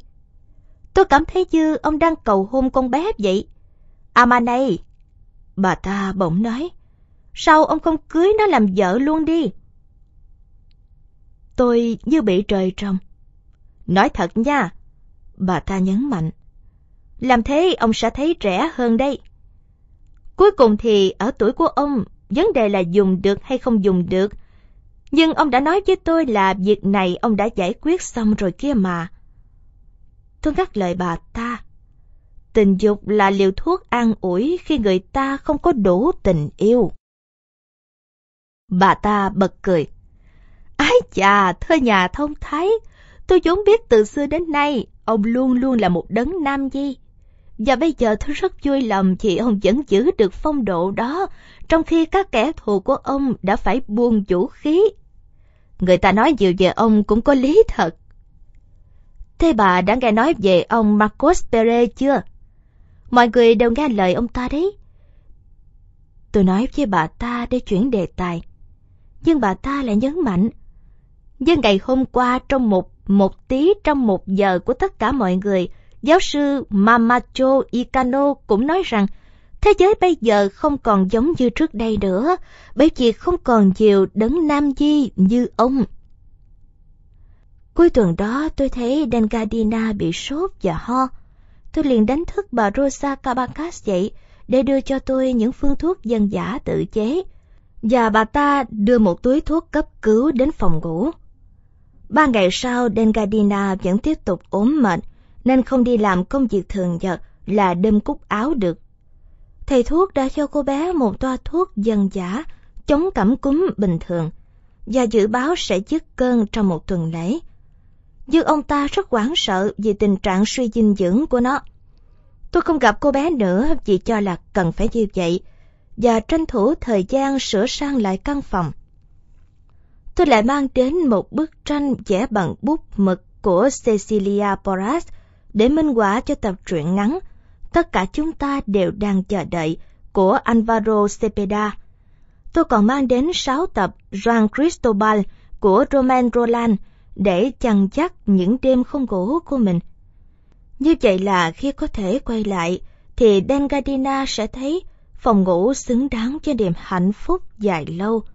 Bầu không khí đã được chất chống côn trùng, trộn hương thơm, làm cho trong sạch, tường được sơn màu hồng, bóng đèn màu sặc sỡ, hoa tươi cắm đầy các lọ hoa, những cuốn sách ưa thích của tôi, những bức tranh đẹp của mẹ tôi. Tôi thay chiếc đài bán dẫn cũ bằng cái mới có băng sóng ngắn để nghe được chương trình nhạc bắt học cho Dengadina có thể ngủ giữa dòng âm thanh các bài tứ tấu của Mozart. Nhưng có một đêm tôi phát hiện ra là nó đã được điều chỉnh sang đài phát thanh chuyên phát các chương trình ca nhạc bolero thời thượng. Đó chắc chắn là sở thích âm nhạc của cô bé, và tôi chấp nhận không chút đau khổ. Vì thời trai trẻ, tôi cũng đã hết lòng yêu mến điệu nhạc này. Ngày hôm sau trước khi về nhà, tôi dùng son môi viết lên chiếc gương soi. Bé em của anh, chúng ta đang đơn độc trên thế giới này. Thời kỳ này tôi có ấn tượng là lạ, là cô bé đang lớn lên trước tuổi. Tôi nói điều này với Rosa Cabacas và bà ta thấy điều đó là tự nhiên. Ngày 5 tháng 12 tới, nó sẽ tròn 15 tuổi đấy. Bà ta nói với tôi, ứng đúng vào cung dân mã. Tôi cứ băn khoăn, không biết điều này có thật không để làm lễ sinh nhật. Tặng cô bé quà gì được nhỉ? Một chiếc xe đạp. Rosa Cabacas nói. Hàng ngày con bé phải đi xuyên qua thành phố hai lần để đến chỗ đơm cúc áo đây. Bà ta chỉ cho tôi chiếc xe đạp nó đang dùng để ở sân sau. Tôi thấy nó chẳng khác gì một đống sắt dụng, hoàn toàn không xứng đáng với người phụ nữ đang được yêu thương. Chân tôi rất xúc động vì đó đúng là một bằng chứng rõ ràng, chứng tỏ Dengadina hiện hữu trong đời thực. Khi mua chiếc xe đạp tốt nhất cho cô bé, tôi không kìm được ý thích đi thử một vài vòng trong sân kho. Trả lời câu hỏi của người bán hàng về tuổi tác, tôi nói theo kiểu lấp lửng của người già. Tôi sẽ có 91 tuổi. Anh dân viên nói đúng điều tôi mong muốn. Nhưng trong ông trẻ hơn 20 tuổi đây. Bản thân tôi cũng không hiểu nổi làm sao mà mình chấn giữ được thói quen nghịch ngợm thời học trò và cảm thấy sung sướng lân lân trong lòng. Tôi bắt đầu hát, lúc đầu chỉ hát nho nhỏ cho chính mình nghe, rồi hát thật to như muốn dở lầm ngực với vẻ cao ngạo của Caruso, vừa đạp xe chạy giữa những cửa hàng sắc màu lòe loẹt và cảnh buôn bán điên rồ của khu chợ bình dân.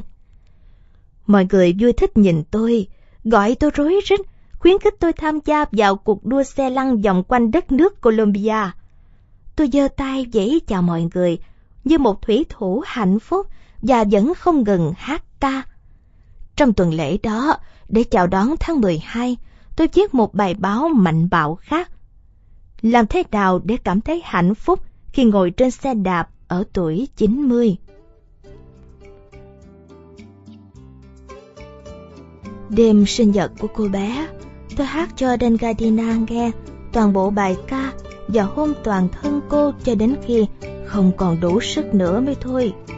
Dọc theo sông lưng, từng đốt xương một cho đến mông đích trắng xanh chợt nhạt. Bên sườn có vết sẹo, bên sườn có trái tim không mệt mỏi của em. Tôi hôn đến đâu thì thân thể cô bé nóng dần lên đến đó và thoát lên mùi hương đồng có nội.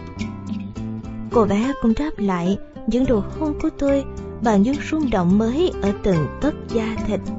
Và ở mỗi chỗ trên da thịt của cô bé, tôi lại thấy độ nồng ấm khác nhau. Một hương vị riêng, một tiếng rên mới, và toàn thân bé như trung lên liên tiếp các nốt nhạc trong bản hợp âm rãi và hai núm vú hé nở như hoa, dù tôi không đụng đến. Tôi bắt đầu thiêu thiêu ngủ vào lúc sáng sớm khi cảm thấy tiếng rì rầm của đám đông ngoài biển và nỗi sợ hãi của hàng Tây như xuyên qua trái tim mình. Lúc đó tôi đi ngay vào buồng tắm và viết lên trên tấm gương, Đền Gardina của đời anh, những làn gió Giáng sinh đã thổi đến rồi. Một trong những kỷ niệm hạnh phúc nhất đời tôi chỉ là cảm giác sao xuyến trong lòng buổi sáng sớm ngày nọ khi vừa bước ra khỏi trường học. Chuyện gì đã xảy ra với tôi vậy? Cô giáo ngơ ngác nói với tôi. Chà quá ra em không biết đó là những làn gió biển à. 80 năm sau, một lần nữa tôi lại cảm thấy làn gió biển khi tỉnh dậy trên giường của Denkadina. Cũng trong một sáng tháng 12, đến rất đúng hẹn với bầu trời trong suốt những cơn bão cát, những cơn gió lốc ngoài đường phố làm tóc mái nhà và tóc váy các cô bé học sinh. Lúc này thành phố chỉ gian vọng tiếng ma quỷ. Trong đêm lộng gió biển, người ta vẫn nghe thấy tiếng hò hét từ khu chợ vọng lên đến tận những khu dân cư cao nhất như ở ngay góc phố. Nên cũng chẳng có gì lạ nếu lầm trong tiếng gió tháng 12 ta vẫn nghe thấy tiếng những người bạn đang tản mát đâu đó trong những hộp đêm xa xôi nhất. Tuy nhiên, những cơn gió biển cũng mang lại tin chẳng tốt lành gì. Là Dengadina không thể qua lễ Giáng sinh cùng tôi vì cô bé phải ở với gia đình. Nếu có điều gì làm tôi căm ghét nhất trên thế gian này, thì đó chính là những ngày lễ bắt buộc, trong đó người ta khóc vì vui sướng.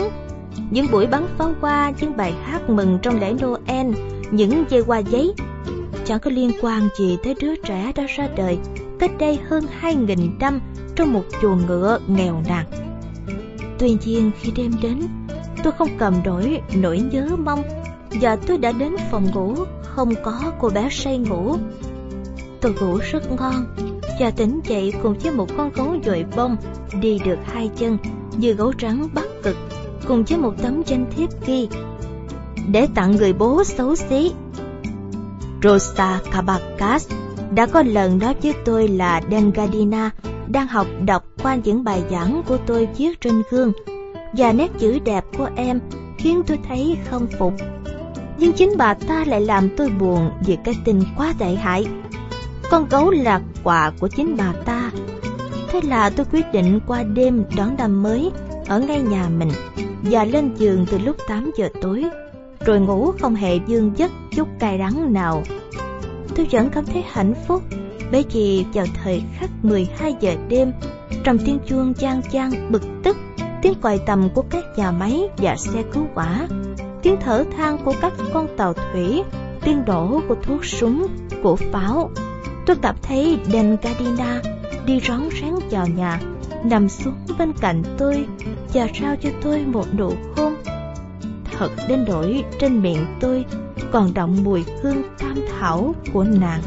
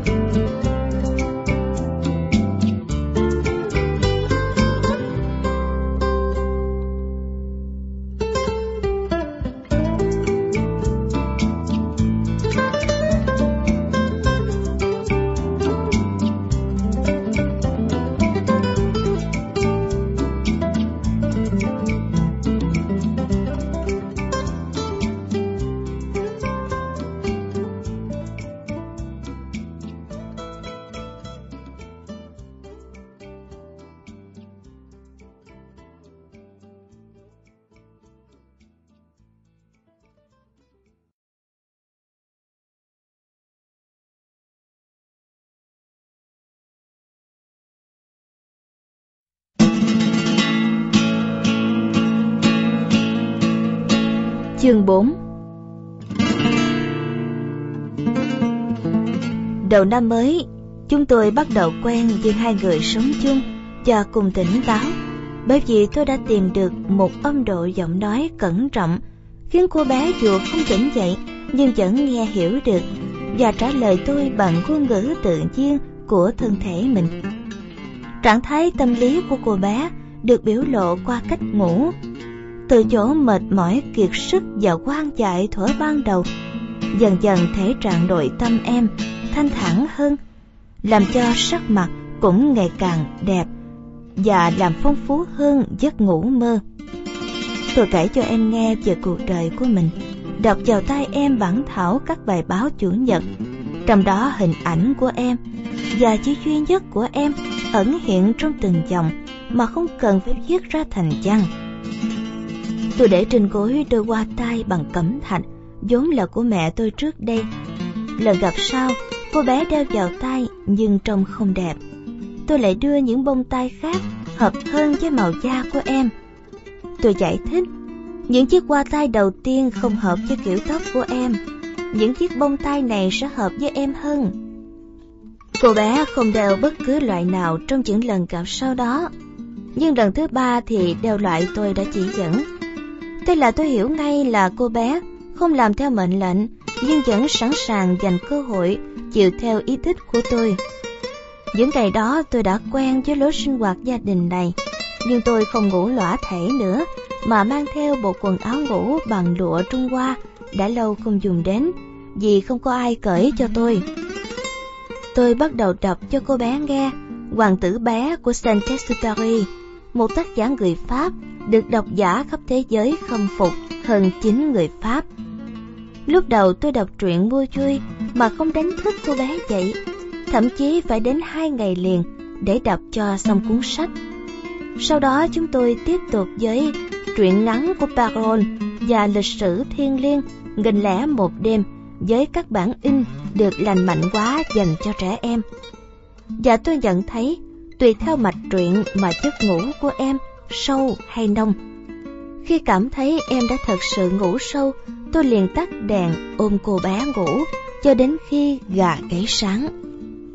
Tôi cảm thấy hạnh phúc đến mức nhẹ nhàng hôn lên mí mắt của cô bé. Và đêm nọ, trong một loáng như ánh sáng dục sáng trên trời, cô bé mỉm cười lần đầu tiên. Sau đó em lại vô cớ quay lưng lại phía tôi và bực tức nói Chính con bé Isabel làm cho những con ốc phải khóc. Kích thích bởi ảo giác một cuộc đối thoại, tôi liền hỏi lại em bằng chính giọng điệu đó. Thế những con ốc là của ai? Cô bé không trả lời.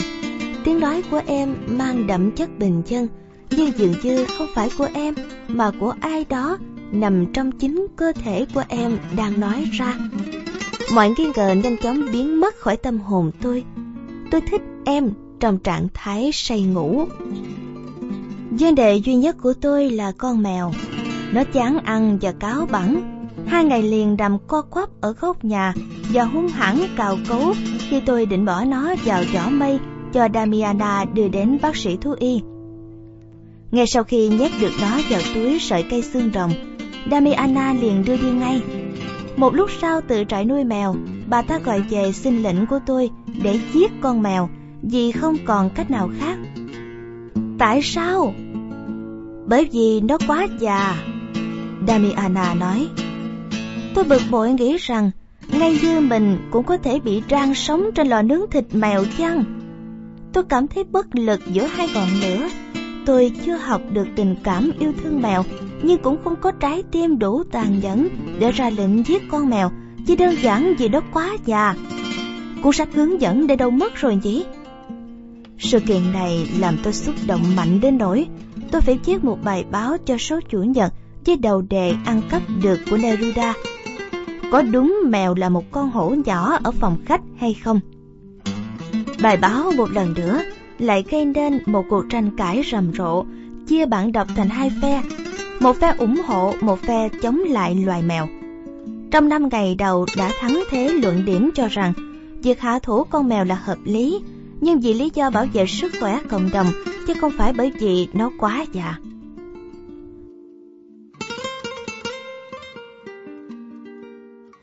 Sau cái chết của mẹ, tôi thường lo lắng rằng khi ngủ sẽ bị ai đó đụng đến người mình. Một tối nọ, tôi cảm thấy điều này, nhưng tiếng nói của ai đó làm tôi an tâm. Figilo mio poveretto có nghĩa là đứa con trai nhỏ tội nghiệp của tôi. Tôi lại cảm nhận được điều này một lần nữa vào buổi sáng sớm trong phòng của Den Gardina và tôi sung sướng nghĩ rằng cô bé đã chạm vào người tôi. Nhưng không phải, đó chính là Rosa Cabacas đang đứng trong bóng tối. Ông mặc quần áo vào và đi theo tôi ngay. Bà ta nói, đang có chuyện rắc rối to. Chuyện nghiêm trọng hơn nhiều so với tưởng tượng của tôi. Một trong những khách hàng sộp nhất của nhà chứa vừa bị đâm chết ngay trong phòng đầu tiên. Kẻ giết người đã bỏ trốn rồi. Thi thể mập ú không quần áo nhưng lại đi giày, trông tái mét như con gà luộc đang nằm trong vũng máu ngay trên giường. Vừa bước chân vào tôi đã nhận ra ngay ông ta, JMB, một chủ ngân hàng lớn, nổi tiếng, về thân xác khổng lồ, về tính thân thiện và cách ăn giận, và nhất là về nề nếp gia phong. Ở cổ có hai vết thương tím ngắt như hai vành bôi, và ở bụng có một vết đâm dài vẫn còn chảy máu. Thịt da vẫn còn mềm. Ngoài các vết thương, tôi có ấn tượng mạnh hơn cả là chiếc bao cao su đã được lồng vào chương vật và hình như chưa kịp dùng trong hành động tình dục thì đã bị đâm chết. Rosa Cabacas không biết ông ta đã đi với ai, bởi vì ông ấy cũng có đặc quyền đi cửa sau phía vườn cây. Cũng không loại trừ kẻ đi cùng cũng là một người đàn ông. Bà chủ nhà chỉ muốn nhờ tôi giúp mặc lại quần áo cho thi thể. Bà ta tin chắc là tôi đang lo lắng nghĩ rằng chuyện chết chóc ở đây xảy ra như cơm bữa. Không có việc gì khó hơn là mặc quần áo cho một người chết. Tôi nói với bà ta, tôi làm việc này vì sự chăn dắt của Chúa Trời. Bà ta đáp lại, nếu có ai giữ hộ tôi cái xác chết thì công việc sẽ dễ dàng hơn. Tôi nhắc bà ta, thế bà đã hình dung ra việc không ai lại tin một xác chết đầy chết đâm chém lại còn mặc nguyên trong bộ quần áo của một công tử còn nguyên vẹn à? Tôi run lên vì lo sợ cho Dangadina. Tốt nhất là ông mang con bé đó đi theo. Rosa Cabacas nói với tôi. Thả chết còn hơn. Tôi nói với bà ta miệng đắng ngắt. Bà ta nhận ra ngay tất cả và không giấu sự khinh khi. Ông đang run cầm cập. Vì con bé đấy. Tôi nói dù chỉ là phân nửa sự thật. Bà phải báo cho con bé ra đi trước khi có ai đó đến đây. Nhất trí thôi, bà ta nói. Mặc dù ông sẽ chẳng gặp rắc rối nào đâu vì là nhà báo. Bà cũng vậy. Tôi nói với chút bực mình. Bà là người duy nhất thuộc phái tự do được quyền lãnh đạo cái chính phủ này. Thành phố này vốn được tiếng là yên bình và an toàn kể từ khi mới ra đời. ấy thế bà năm nào cũng có một vụ giết người giả mang và đầy tai tiếng. Cái chết nọ cũng chưa phải là tất cả. Bản tin chính thức với tiết lớn và đầy ấp chi tiết giải thích rằng ông chủ ngân hàng trẻ tuổi đã bị đâm nhiều nhát dao đến chết trên đường quốc lộ Pradoma vì lý do khó hiểu. Ông chưa từng có kẻ thù. Thông báo của chính quyền thì chỉ rõ nghi ngờ rằng những kẻ sát nhân có thể nằm trong số những người tị nạn từ miền quê ra các thành phố, hiện đang gây nên một làn sóng tội phạm hình sự hoàn toàn xa lạ với ý thức công dân của tuyệt đại dân chúng. Ngay trong chuyến chờ đầu tiên, đã có hơn 50 người bị bắt. Tôi đến và cãi giả ồn ào với biên tập viên phụ trách tư pháp, một nhà báo điển hình của những năm 20. Đầu đội mũ lưỡi trai nhựa màu xanh và ống tay áo cài khuy, lúc nào cũng muốn đi trước mọi sự việc. Tuy nhiên lúc này, anh ta chỉ biết một vài chi tiết dụng dặt liên quan đến tội ác, và tôi phải bổ sung thêm những chi tiết khác một cách hết sức thận trọng. Và thế là hai chúng tôi cùng viết một bản tin dài 5 trang đánh máy, được đăng 8 cột trên trang nhất của báo, với lời chú giải là theo nguồn tin đáng tin cậy. Một thứ bóng ma muôn thuở mà nhà báo chúng tôi vẫn sử dụng. Nhưng người đàn ông đáng ghét vào lúc 9 giờ, tức là nhân viên kiểm duyệt vào lúc báo chuẩn bị lên khuôn, không hề rung tay sửa lại nội dung cho giống y thông báo chính thức, coi đó là vụ tấn công của bọn cướp thuộc đảng tự do. Tôi tự an ủi lương tâm bằng việc giác bộ mặt sầu thảm cùng đông đảo mọi người đi trong đám tang bỉ ổi và đông đúc nhất của thế kỷ. Tối hôm đó vừa về đến nhà là tôi đã gọi điện ngay cho Rosa Cabacas để hỏi xem Dengadina có việc gì không, nhưng không có ai trả lời suốt bốn ngày liền. Vào thứ năm, tôi nghiến răng đến nhà bà ta. Các cửa ra vào đều bị niêm phong, không phải cho cảnh sát mà là do ngành y tế. Những người hàng xóm không hay biết một tí gì, không có một dấu hiệu nào về Dengadina, khiến tôi phải bắt đầu cuộc tìm kiếm quyết liệt và nhiều khi quá lố bịch đến mức thở hổn hà hổn hển diệt kiệt sức. Suốt trong nhiều ngày liên tục, tôi ngồi ở bậc thang lên xuống tại công viên đầy bụi bặm, nơi bọn trẻ con vẫn kịch ngợm leo lên tượng đài Simon Bolivar và quan sát tất cả những cô gái trẻ đi xe đạp. Họ đạp xe qua lại như những con nai tơ đẹp, gần gũi, tưởng như nhắm mắt cũng chộp được. Khi đã hết hy vọng, tôi liền lẫn trốn vào nỗi bình an của điệu hát bolero. Cứ như một kẻ bị say chất men độc, mỗi lời bài hát đều gợi nhớ cô bé. Trước đây tôi luôn cần có sự im lặng để viết, vì hồn tôi thấm đậm chất âm nhạc hơn là chất văn chương. Nhưng bây giờ thì ngược lại, tôi chỉ viết được trong tiếng nhạc bolero. Hình ảnh em đầy ấp đời tôi. Trong suốt hai tuần lễ đó, những bài báo tôi viết đều trở thành những bức thư tình mỏng mực, ngược hẳn với số đồng độc giả trong các bức thư gửi đến. Ông trưởng ban biên tập lại đề nghị tôi hạ diệt bớt lửa tình yêu, trong khi chúng tôi nghĩ cách làm sao an ủi cho được những kẻ tình si. Tình cảnh bất an trong lòng đã làm suy kiệt sức lực của tôi. Tỉnh dậy từ 5 giờ sáng, nhưng tôi vẫn nằm trong bóng tối chập choạng của phòng ngủ để hình dung ra Dengadina trong đời thực đang đánh thức các em dậy, mặc quần áo cho chúng đến trường, cho chúng ăn sáng nếu như có thứ để ăn, rồi sau đó đạp xe xuyên qua thành phố để thực hiện án phạt suốt ngày ngồi đơm cúc áo. Tôi kinh ngạc tự hỏi, trong khi đơm cúc áo, người phụ nữ sẽ nghĩ gì nhỉ? Nghĩ đến tôi chăng? Liệu cô bé có đi tìm Rosa Caracas để lại được gặp tôi không? Suốt cả tuần lễ tôi không thay quần lót, không tắm gội, không cạo râu, không đánh răng. Bởi vì tình yêu đến với tôi quá muộn để làm đẹp với ai được nữa. Damiana tưởng tôi bị ốm khi thấy tôi nằm lõa thể trên chõng vào lúc 10 giờ sáng. Tôi nhìn bà ta với đôi mắt đắm đuối và rủ cả hai cùng lõa thể luôn. Bà ta khinh khỉnh nói với tôi, Ông có nghĩ mình sẽ làm được gì nếu tôi đồng ý không? Thế là tôi mới chợt hiểu nỗi đau khổ đang gặm nhấm người tôi đến mức độ nào. Tôi không còn nhận ra chính mình trong nỗi đau thơ dại. Tôi không dám rời khỏi nhà vì sợ lỡ mất những cú điện thoại gọi đến. Tôi ngồi viết mà không rời khỏi chiếc điện thoại. Mỗi tiếng chuông treo lại làm tim tôi nhảy bắn lên vì nghĩ rằng đó là Rosa Cabacas gọi đến. Thỉnh thoảng tôi lại ngừng công việc để gọi cho bà ta và suốt ngày tôi gọi liên tục cho đến khi hiểu rằng chiếc điện thoại hoàn toàn vô cảm. Một buổi chiều mưa vừa trở về nhà, tôi đã thấy con mèo nằm cuộn tròn ở ngay bực cửa ra vào. Trông nó bẩn thỉu, tàn tạ một cách đáng thương. Quyển sách hướng dẫn chỉ ra rằng nó đang bị ốm và tôi phải thực hiện một số biện pháp để cứu nó. Khi định đi nghỉ, tôi bỗng nảy ra ý nghĩ là chính nó có thể dẫn tôi lần theo dấu vết của Dengadina. Tôi đem theo nó trong túi đi chợ, đến tận nhà của bà Rosa Cabacas. Lúc này vẫn còn bị niêm phong nên không có một tí dấu hiệu sự sống nào.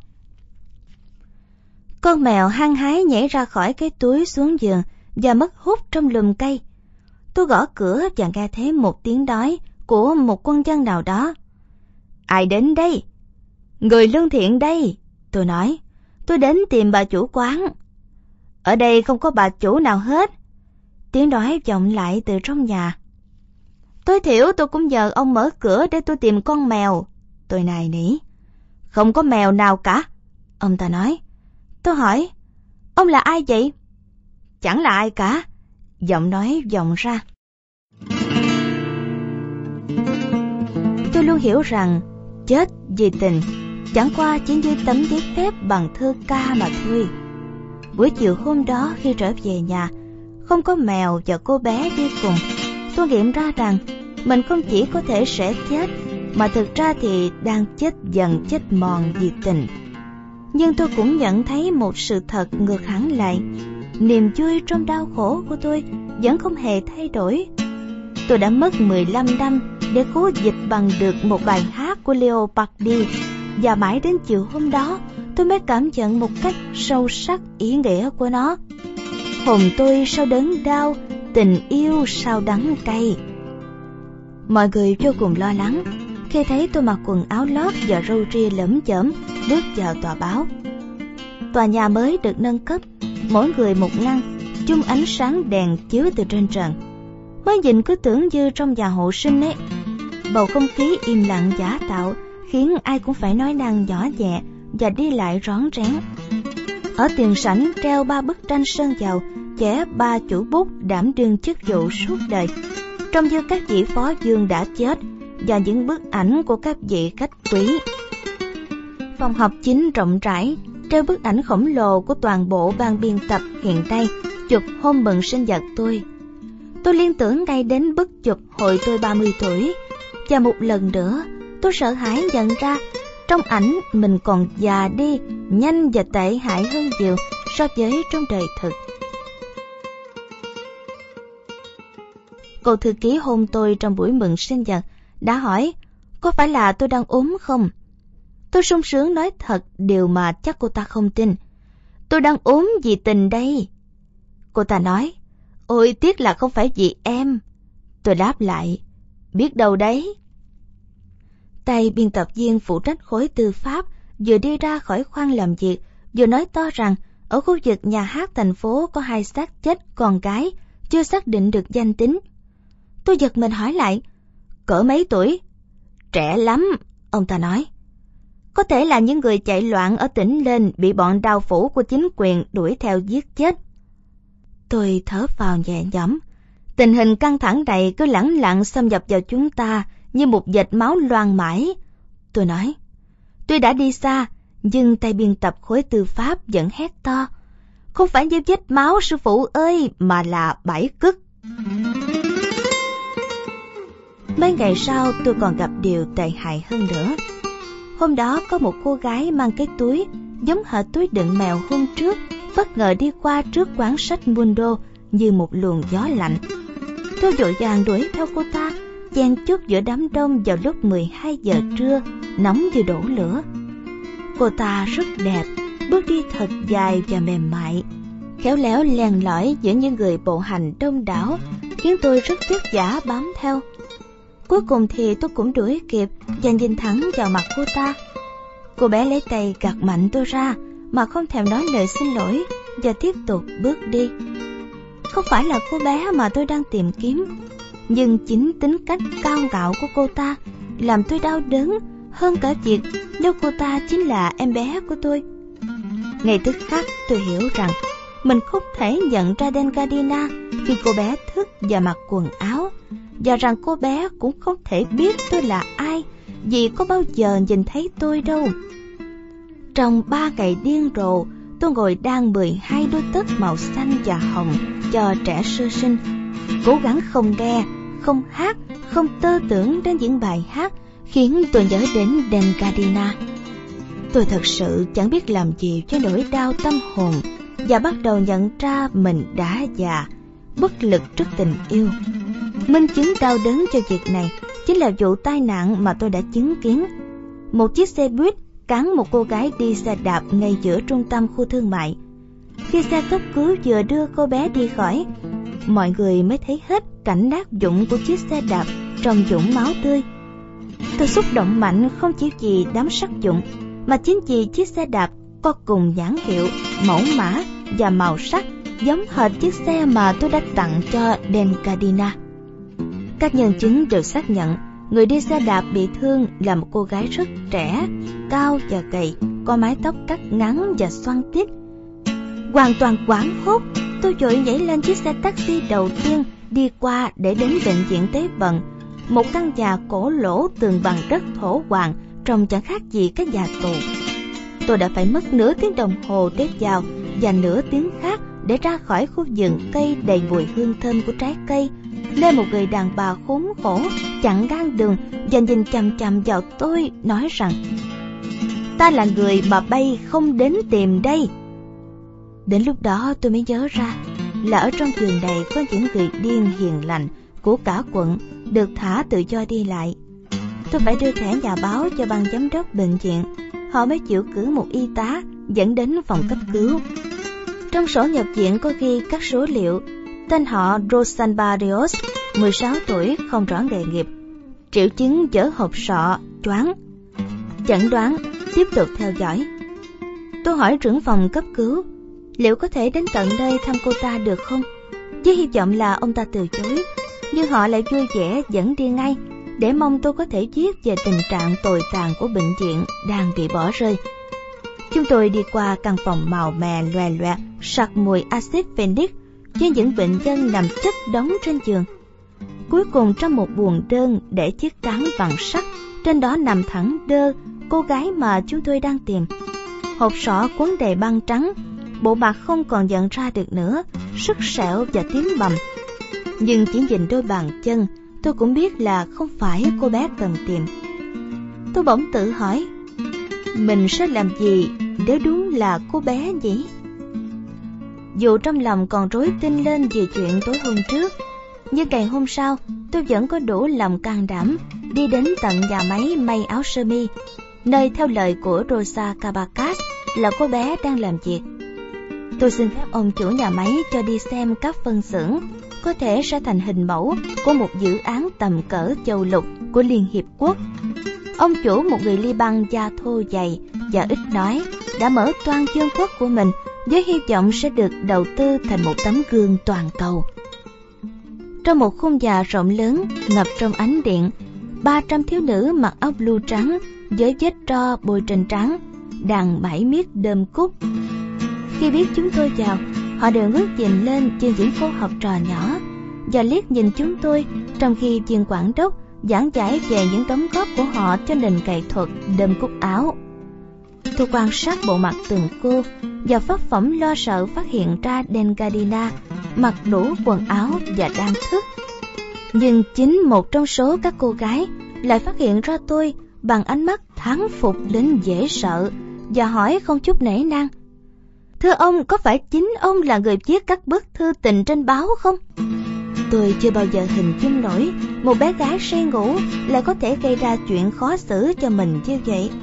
Tôi trốn chạy khỏi nhà máy không kịp chia tay với ai và cũng chẳng kịp suy nghĩ xem liệu trong số các thiếu nữ trinh nguyên kia con người con gái mình đang cố tìm hay không. Khi ra khỏi, tôi chỉ có một tình cảm duy nhất trên đời là muốn khóc.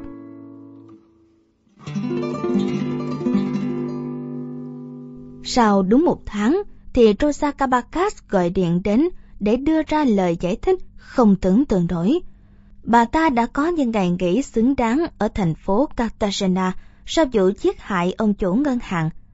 Tất nhiên là tôi không tin lời bà ta, nhưng cũng chúc mừng bà đã tai qua nạn khỏi, và để bà ta quyên thuyên tiếp những điều dối trá trước khi hỏi điều đang làm tim tôi thổn thức. Thế cô bé thì sao? Rosa Cabacas im lặng một lúc lâu. Nó vẫn ở đó, Mãi sau bà ta mới nói, nhưng lại cố tìm cách lãng tránh. Phải chờ thêm một thời gian nữa. Bao nhiêu lâu? Tôi vẫn chưa dự kiến được, rồi tôi sẽ báo cho ông biết. Tôi thấy bà ta sắp cúp máy liền nói ngay. Chờ tí đã, phải cho tôi chút ánh sáng chứ. Không có tia sáng nào cả. Bà ta nói và kết luận. Ông phải cẩn thận đấy, vì chuyện này có thể làm hại ông và nhất là làm hại con bé. Tôi không phải là kẻ hay nhõng nhẽo đâu. Tôi đang để bà ta cho phép dù một lần duy nhất để tiếp cận đến sự thật. Dù sao đi nữa, tôi nói, tôi và bà đều là tòng phạm cả mà. Bà ta không hề lùi bước. Yên tâm đi, bà ta nói, con bé vẫn khỏe mạnh và vẫn chờ tôi gọi điện. Nhưng ngay lúc này chẳng có chuyện gì làm đâu, và tôi cũng không nói gì thêm nữa, xin chào ông. Tôi vẫn cầm chiếc điện thoại trên tay mà không biết tiếp tục nói gì được nữa, bởi vì đã quá biết không thể moi ở bà ta bất cứ chuyện gì bằng cách ép buộc. Quá trưa, tôi lại đi đến nhà bà ta, chỉ còn chờ trông chờ điều may rủi. Căn nhà vẫn cửa đóng then cài, cùng với dấu niêm phong của ngành y tế. Tôi nghĩ là Rosa Cabacas đã gọi tôi từ một nơi khác, có thể từ thành phố khác. Đó quả là một điểm xấu. Tuy vậy lúc 6 giờ chiều, thời khắc ít ngờ nhất, bà ta đã sổ qua điện thoại đến tôi những ký hiệu riêng của mình. Này, bây giờ thì được rồi đấy.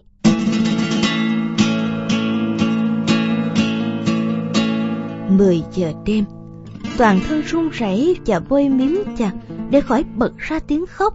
Tôi mang theo những hộp sô cô la Thụy Sĩ, bánh mật hành nhân và kẹo cùng một giỏ hoa hồng cháy đỏ để phủ lên giường.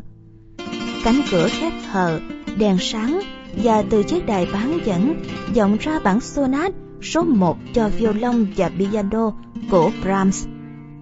Đền Gardina nằm trên giường, rực rỡ và khác lạ, khiến mãi tôi mới nhận ra. Cô bé đã lớn hơn, nhưng không phải là về kích thước mà về nét già dặn hơn hai hoặc ba tuổi và trông cũng lõa thể hơn bao giờ hết. Đôi gò má như cao hơn, làn da sạm nắng biển, đôi môi mỏng, mái tóc cắt ngắn và xoăn tít, khiến bộ mặt em có nét rạng rỡ của tượng Apollo de Praxiteles. Cặp vú của em đã phỏng phao hẳn lên, không còn nằm gọn trong lòng bàn tay tôi được nữa. Dòng eo cũng đã định hình, khung xương đã trở nên trắng rõi và hài hòa hơn hẳn. Tôi say sưa với những thành tựu của tự nhiên, nhưng lại hốt hoảng trước những nét giả tạo. Lông mi giả, móng tay và móng chân sơn màu sẫm xà cừ, và một mùi nước hoa sực nức chẳng có vẻ gì là tình yêu cả. Tuy nhiên điều làm tôi nổi giận chính là mớ tài sản mà cô bé mang trên người. Khuyên tai khảm ngọc bích, vòng đeo cổ bằng ngọc tự nhiên, một vòng đeo tay lấp lánh kim cương và tất cả các ngón tay đều đeo nhẫn bằng đá quý. Dắt trên ghế là bộ đồ dạ hội đính chảy lóng lánh và thêu khéo léo, với đôi giày gót bằng. Bụng tôi ứa đầy làn hơi lạ. Đồ con điếm! Tôi hét lên. Quỷ dữ nói vào tai tôi một ý nghĩ đen tối. Và đúng là như vậy. Trong đêm xảy ra tội ác, Rosa Cabacas có lẽ đã không kịp và không đủ bình tĩnh quay lại báo cho cô bé và cảnh sát đã thấy cô ta nằm một mình trong phòng một đứa bé vị thành niên bị ép buộc không ai dám hành sự như Rosa Cabacas trong trường hợp này.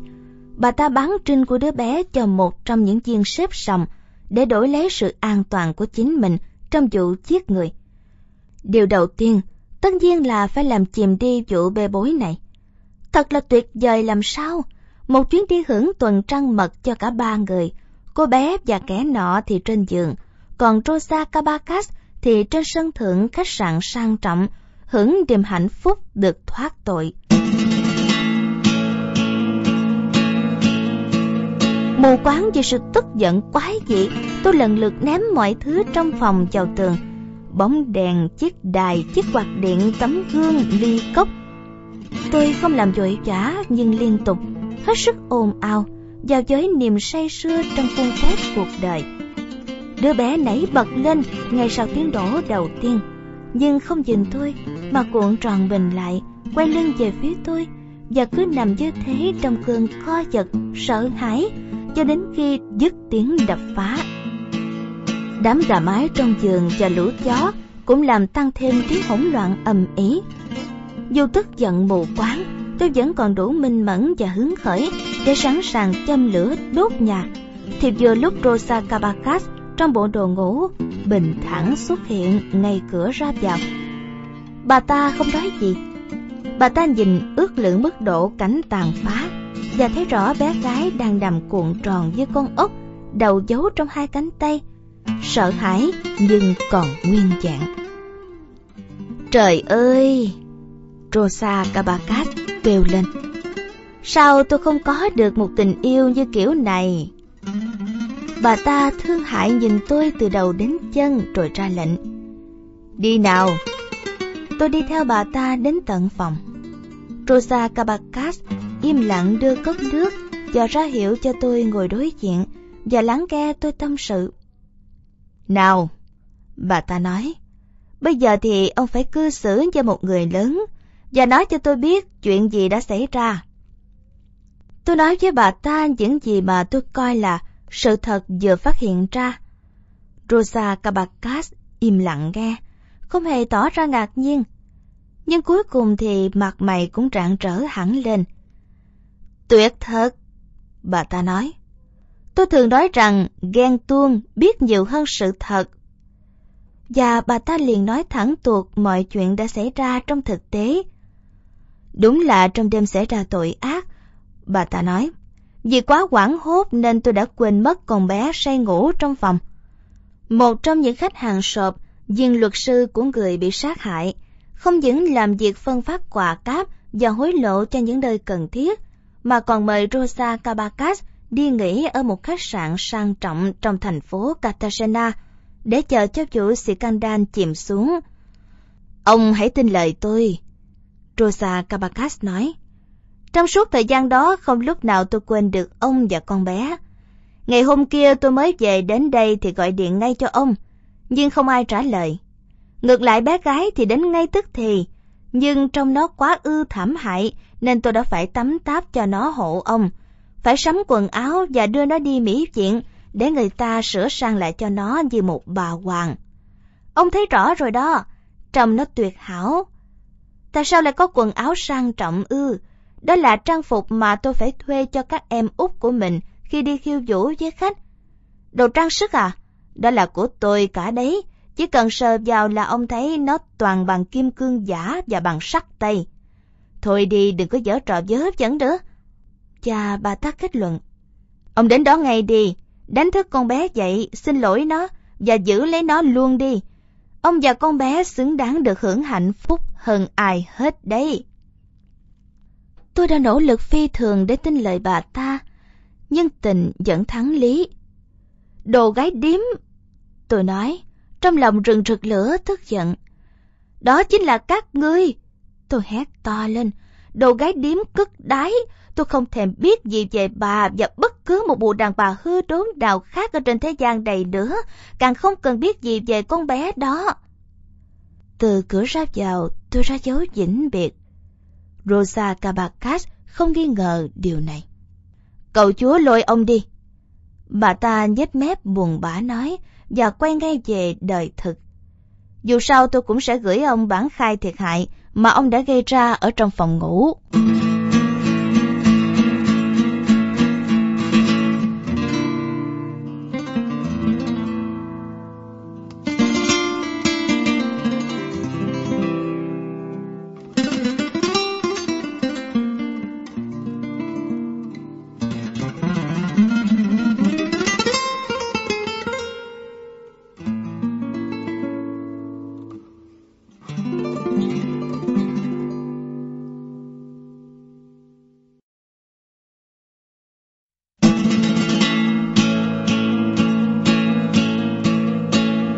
Chương 5 Đang đọc những ngày 15 tháng 3 thì tôi bắt gặp một câu buồn thảm mà tác giả cho rằng là của Julius Caesar. Ta không thể kết liễu cuộc đời trong thân phận một con người mà những kẻ khác vẫn tin là ta phải như vậy. Tôi không thể xác minh được nguồn gốc thật sự của câu này có hay không ở trong các tác phẩm của Julius Caesar hoặc là trong các tác phẩm của các nhà chuyên viết tiểu sử của ông, từ Suetonio đến Cacopino. Nhưng câu này rất đáng nhớ. Trong mấy tháng tiếp theo của cuộc đời tôi, chính thức định mệnh của ông đã truyền cho tôi lòng quyết tâm còn đang thiếu, không những để viết cuốn hồi ký này, mà còn để bắt đầu lại không chút sượng sùng mối tình với Dengadina. Không một giây phút nào lòng tôi bình yên ăn uống kém hẳn và sụt cân đến mức quần mặt rộng thùng thình. Những cơn đau trước chạy lung tung trong người này ở hẳn trong xương cốt, tính khí thay đổi thất thường. Đêm thì tỉnh như sáo, nhưng không thể đọc và cũng không thể nghe nổi âm nhạc. Ngày thì ngược lại, đầu óc cứ mê mê tỉnh tỉnh, nhưng lại không thể nào ngủ được. Niềm an ủi bỗng từ trên trời rơi xuống. Trên chuyến xe buýt chợt như đêm chạy tuyến Loma Fresca, một bà ngồi bên cạnh mà tôi không biết lên từ bến xe nào đã ghé vào vai tôi nói nhỏ. Ông vẫn còn chiến đấu được đấy chứ? Đó chính là Casinda Armenta một mối tình kiểu ăn bánh trả tiền ngày xưa. Người đã phải chịu đựng tôi như một khách hàng thường xuyên từ cái thời bà ta còn là một cô gái trẻ kiêu kỳ khi đã về hưu, ốm dở, không đồng xu dính túi, bà ta lấy một người qua làm nghề trồng rau. Nhờ vậy được mang họ, được giúp đỡ và có thể được hưởng chút tình yêu. 73 tuổi, thân thể đã trở lại như xưa, vẫn đẹp và vẫn đầy cá tính mạnh mẽ và cũng giữ nguyên tính phóng túng của nghề nghiệp cũ. Bà ta đưa tôi về nhà một khu vườn trồng rau kiểu người qua trên đồi bên đường dẫn ra biển Chúng tôi ngồi trên những chiếc ghế bố kiểu bãi biển ở ngay sân thượng mờ tối, giữa những cây dương sĩ và thiên tuế, và những lồng chim treo lủng lẳng trên giá. Trên sườn đồi, những người qua đội nón lá đang trồng rau dưới cái nắng chói chang, và xa xa hai mũi đá đánh dấu dòng sông chảy lan ra tận mấy dặm ngoài biển khơi xanh xám của cửa biển Seniza. Đang ngồi nói chuyện, chúng tôi bỗng nhìn thấy chiếc tàu chở khách vượt đại dương, sơn màu trắng toát, từ từ tiến vào cửa sông. Và chúng tôi im lặng, dõi theo đó cho đến tận khi nghe rõ tiếng còi buồn thẳm như tiếng trống của con bọt đực ở cảng sông. Bà ta thở dài. Ông có nhận thấy điều gì không? Hơn nửa thế kỷ qua, đây là lần đầu tiên tôi không đón tiếp ông trên giường. Chúng ta đã là người khác rồi. Tôi nói, không để ý đến lời tôi, bà ta vẫn tiếp tục nói. Mỗi khi ở trên đài phát thanh, người ta nói điều gì đó về ông. Nào là khen ông được mọi người quý mến, nào ông là bậc thầy về tình yêu.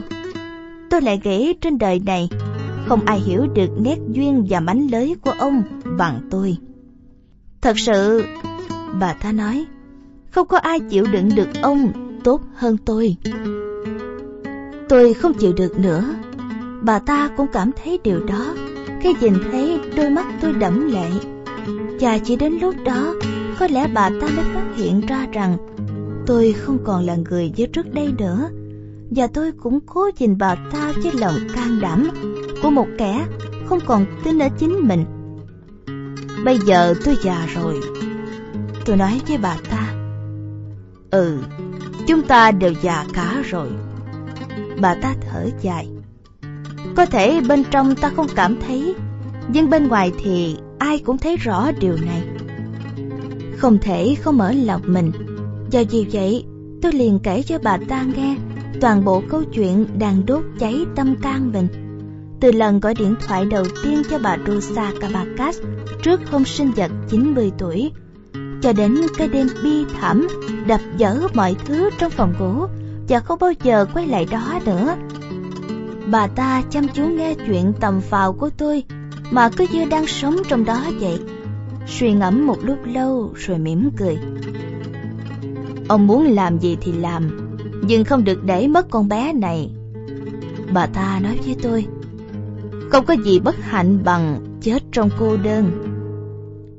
Chúng tôi đi đến cảng Colombia trên chuyến tàu quả bé nhỏ như đồ chơi và chạy chậm như ngựa đi bước một. Chúng tôi ngồi ăn trưa trước bến cảng làm bằng gỗ đá mục nát, nơi mà trước khi nạo vét cửa biển Sinisa, tất cả tàu bè khắp nơi trên thế giới đều cập vào để mọi người có thể vào được đất nước Colombia. Chúng tôi ngồi dưới bóng cây cọ và được các cô hầu bàn da đen to lớn phục vụ món cá rán với cơm dừa và chuối xanh Chúng tôi ngủ gà ngủ gật trong cơn buồn ngủ nặng nề vào lúc 2 giờ chiều, rồi lại tiếp tục trò chuyện cho đến khi biển chìm trong ráng đỏ rực rỡ của chiều tà. Quả thật tôi thấy rất tuyệt vời.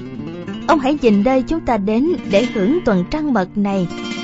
Bà ta nói đùa, rồi tiếp tục nói nghiêm chỉnh. Hôm nay quay nhìn lại trước đây, tôi thấy cả một hàng dài ngót ngàn người đàn ông đã nằm chung giường với tôi. Và có lúc tôi đã hết lòng mong ước được thực sự có hẳn một người, dù là kẻ tệ hại nhất. Nhờ ơn Chúa tôi đã kịp gặp được ông chồng người Trung Hoa, cứ như kết hôn với ngón tay út, nhưng ông ấy là của riêng tôi. Bà ta nhìn vào mắt tôi như thăm dò phản ứng trước điều vừa kể, rồi nói tiếp. Thế thì ngay bây giờ ông phải đi tìm cô bé tội nghiệp đó. Dù những gì người ta nói rất đúng và ghen tuông, dù gì đi nữa thì ông không được để ai cướp mất điều tốt đẹp của mình. Còn điều này nữa, không có lãng mạn kiểu ông nội đâu nha. Nói thật nha, bà ta chân tình kết thúc. Ông đừng để đến chết mà vẫn chưa được hưởng sự tuyệt diệu của việc chăn gối trong niềm yêu thương say đắm. Ngày hôm sau, tôi run run quay số điện thoại một phần vì sự căng thẳng trước cuộc gặp lại Dengadina, một phần vì không biết là bà Rosa Kabakas sẽ đáp lại ra sao. Trước đó chúng tôi đã tranh cãi quyết liệt vì bà ta đã tính quá mức những thiệt hại mà tôi đã gây ra ở phòng ngủ. Tôi đã phải bán đi một trong những bức tranh thân thương nhất của mẹ mà giá trị có thể là cả một gia tài. Nhưng lúc cần thiết, nó chỉ đáp ứng được một phần mười kỳ vọng của tôi tôi phải cộng thêm toàn bộ số tiền tiết kiệm rồi đưa đến cho Rosa Cabacas với phương châm bất di bất dịch. Bà cầm lấy hoặc là từ bỏ luôn. Đó là một hành động tự sát. Bởi vì chỉ cần bán đi một trong những bí mật của tôi, bà ta cũng đã có thể làm tiêu tan danh tiếng của tôi rồi. Nhưng bà ta không đá hậu, mà chỉ giữ lại những bức tranh còn lại sau cái đêm đập phá của tôi. Tôi là gã bại trận cái lần chơi đầu tiên. Tôi không còn Dengadina, không có Rosa Cabacas và cũng hết cả tiền tiết kiệm. Tuy nhiên tôi cũng nghe thấy tiếng chuông điện thoại một lần, hai lần, ba lần và cuối cùng là bà ấy. Xem nào! Tôi không cất nổi nên lời. Tôi cúp điện thoại. Tôi nằm chật xuống võng cố trấn tĩnh bằng những trận thơ tình khổ hạnh của Sati và mồ hôi đổ ra ướt đầm cả những dây chỏng. Cho đến tận ngày hôm sau, tôi vẫn không có đủ can đảm để gọi điện thoại. Thôi được, này mụ đàn bà kia, tôi nói một cách cứng cỏi. Ngày hôm nay thì tôi muốn. Tất nhiên là Rosa Cabacas đã đoán biết trước tất cả. Chà, ngài thông thái buồn bã của tôi ơi! Bà ta thở dài với vẻ luôn đắc thắng. Ông đã mất hút suốt hai tháng liền, rồi nay quay lại chỉ để nói điều ảo tưởng. Bà ta kể cho tôi nghe rằng đã hơn tháng đây chưa gặp lại Denkadina. Nhưng hình như cô bé đã hồi phục sau cú sốc đêm phá bỉnh của tôi, nên không hề đề cập gì chuyện đó và cũng không hỏi han gì về tôi nữa rằng cô ta rất hài lòng với công việc mới, dễ chịu hơn và được trả lương cao hơn so với việc đơn cúc. Một đợt sóng lửa rừng rực đốt cháy lòng tôi. Chỉ có thể là làm điếm thôi, tôi nói. Rosa Cabacat đáp lại ngay. Ông đừng có ngu muội như vậy. Nếu làm thế thì nó đã ở đây. Hoặc giả nó có thể ở nơi nào tốt hơn được chứ. Cách lý giải nhanh chóng của bà ta làm tôi càng thêm kiên cờ. Làm sao tôi có thể biết là con bé không ở đó? Trong trường hợp này, bà ta đáp trả. Tốt nhất là ông không nên biết đến điều đó nữa. Không ư? Tôi lại căm ghét bà ta một lần nữa. Rosa Cabacas để tỏ ra đã chịu, hứa sẽ đi lùng sụt tìm con bé. Cũng không có nhiều hy vọng đâu bởi vì điện thoại nhà bà hàng xóm mà tôi chần chờ để gọi cho nó đã bị cắt rồi và tôi thì chẳng hề có một ý niệm gì về nơi cư trú của con bé nhưng cũng không phải đến mức phải chết vì tuyệt vọng mẹ kiếp bà ta nói Một giờ nữa tôi sẽ gọi cho ông. Một giờ mà quá ra là ba ngày. Nhưng bà ta đã tìm được cô bé trong tình trạng sẵn sàng và khỏe mạnh. Tôi sượng sùng trở lại và hôn lên từng phần da thịt của em như để sám hối. Suốt từ 12 giờ đêm cho tới khi gà gáy sáng. Một lời xin lỗi dài mà tôi hứa sẽ lặp đi lặp lại mãi mãi. Và một lần nữa lại bắt đầu từ đầu. Căn phòng bị phá bỏ rồi bị dùng vào những việc tệ hại nên làm mất hết những gì trước đây tôi đã đặt vào đó. Bà ta cứ để nguyên như vậy và bảo tôi muốn nâng cấp lên thì phải tự làm lấy vì vẫn chưa trả hết nợ. Tuy nhiên tình hình kinh tế của tôi đã rơi xuống tận đáy rồi. Tiền hưu trí càng ngày càng ít, vài ba thứ ở trong nhà có thể bán được, trừ những đồ trang sức thiên liêng của mẹ thì chẳng còn giá trị thương mại, không có thứ gì quá cũ để trở thành đồ cổ. Ở thời kỳ Hoàng Kim, Viên tỉnh trưởng đã từng đưa ra một lời đề nghị hết sức hấp dẫn để mua toàn bộ khối sách của các tác giả cổ điển Hy Lạp, Latin và Tây Ban Nha của tôi cho thư viện của tỉnh. Nhưng lúc đó tôi không có lòng đào mà bán chúng đi. Sau này tình hình chính trị thay đổi do tình hình thế giới ngày càng tệ hại, nên không có ai trong chính quyền nghĩ gì đến nghệ thuật và văn học nữa Mệt mỏi vì không tìm được một giải pháp trong sạch, tôi đút túi tất cả số trang sức mà Dengadina đã trả lại và đi tìm cách bán ở những ngõ hẻm tối tăm gần khu phố chợ. Với dáng vẻ một nhà thông thái đảng trí, tôi lượn lờ vài lần trước những quán ăn dơ bẩn, tồi tàn, chật cứng khách, những cửa hàng bán sách cũ và cửa hàng cầm đồ. Nhưng lòng tự trọng của mẹ tôi Florina de Dios đã ngăn bước. Tôi không dám. Thế là tôi quyết định ngẩng cao đầu vào bán cho cửa hàng vàng bạc lâu đời và có uy tín nhất thành phố. Anh chàng dân viên cửa hàng đeo kính một tròng vào mắt, vừa xem xét đồ trang sức, vừa hỏi tôi về một vài việc. Anh ta có phẩm chất, phong cách và tính cẩn trọng của một vị thầy thuốc. Tôi giải thích cho anh ta biết rằng Tất cả số đồ trang sức này đều là di vật thừa kế của mẹ tôi. Anh ta gieo mắt tán thành sau mỗi lời giải thích và sau cùng gỡ kính một tròng ra. Tôi rất lấy làm tiếc. Anh ta nói, nhưng tất cả đều làm bằng đích chai. Trước sự kinh ngạc của tôi, anh ta giải thích với vẻ thương cảm nhẹ nhàng. Cũng còn may là vàng vẫn đúng là vàng và bạch kim vẫn đúng là bạch kim. Tôi sợ túi quần để kiểm tra lại xem có đúng là đã mang theo hóa đơn mua hàng trước đây không, rồi nói không chút hàng học. Nhưng mà tất cả đã được mua ở cửa hàng đáng kính này hơn 100 năm trước đấy. Anh ta không hề tỏ ra lúng túng. Trong các đồ trang sức thừa kế, anh ta nói, cũng thường bị mất những phần quý giá trị nhất, bị những kẻ ngang ngược trong gia đình thay đổi hoặc bị các thợ kim hoàng lưu manh nào đó quán đổi, và chỉ khi có ai đó muốn bán mới phát hiện ra sự gian lận. Nhưng xin phép ông mấy phút, anh ta nói, và mang toàn bộ đồ trang sức đi vào sau cánh cửa cuối phòng. Một lúc sau quay lại, mời tôi ngồi chờ ở chiếc ghế mà không giải thích gì và tiếp tục làm việc. Tôi quan sát cửa hàng. Trước đây tôi đã cùng mẹ đến đây một vài lần và vẫn còn nhớ câu nói cửa miệng của bà. Đừng nói với bố nha. Trong đầu tôi bỗng lóe lên một ý nghĩ. Liệu Rosa Cabacas và Dan Gardina có thỏa thuận bán đồ thật và trả lại tôi đồ giả không? Khi mối nghi ngờ đốt cháy lòng tôi, thì tôi được cô thư ký mời đi theo qua chiếc cửa cuối phòng đến một căn phòng nhỏ có dãy tủ đứng to.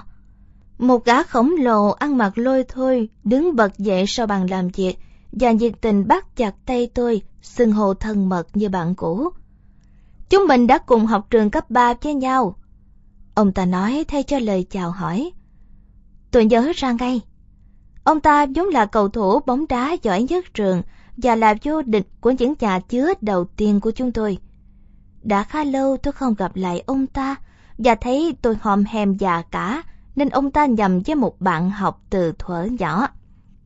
Trên mặt kính bàn làm việc đã mở sẵn một quyển hồ sơ lưu trữ, có ghi lại lai lịch các món đồ trang sức của mẹ tôi. Một danh mục chính xác với ngày mua và các chi tiết do chính bà đã thay đổi các viên đá quý của hai thế hệ những người đàn bà đẹp và trọng danh dự của dòng họ Cacamantos và đã bán đồ thật cho chính cửa hàng này. Chuyện này xảy ra từ thời người cha của ông chủ hiện nay còn cai quản cửa hàng, còn ông ta và tôi còn đang ngồi trên ghế nhà trường. Nhưng ông ta đã trấn an tôi. Những trò láo cá này vẫn thường xảy ra ở những gia đình lớn khi bị hoạn nặng. Họ phải làm để giải quyết một nhu cầu cấp bách mà không phải hy sinh lòng tự trọng và danh tiếng. Trước thực tế phủ phàng, tôi thà giữ lại tất cả như một kỷ niệm về một người mẹ Florina de Dios khác mà trước đây mình chưa hề được biết. Đầu tháng 7, tôi cảm thấy khoảng cách thực sự của cái chết. Trái tim tôi đập loạn nhịp và tôi bắt đầu nhìn thấy và cảm thấy những điểm dữ cuối cùng ở khắp mọi nơi. Điểm rõ nhất là những buổi hòa nhạc ở bảo tàng mỹ thuật hệ thống điều hòa không khí bị hỏng và những người tinh túy nhất của nền nghệ thuật và văn chương đã bị hấp nóng trong một căn phòng chật cứng người. Nhưng điều kỳ diệu của âm nhạc vẫn tạo nên bầu không khí thiên đường. Cuối cùng khi bản Allegretto poco mosso bắt đầu, cũng là lúc người tôi rung bắn lên vì ý tưởng rõ ràng.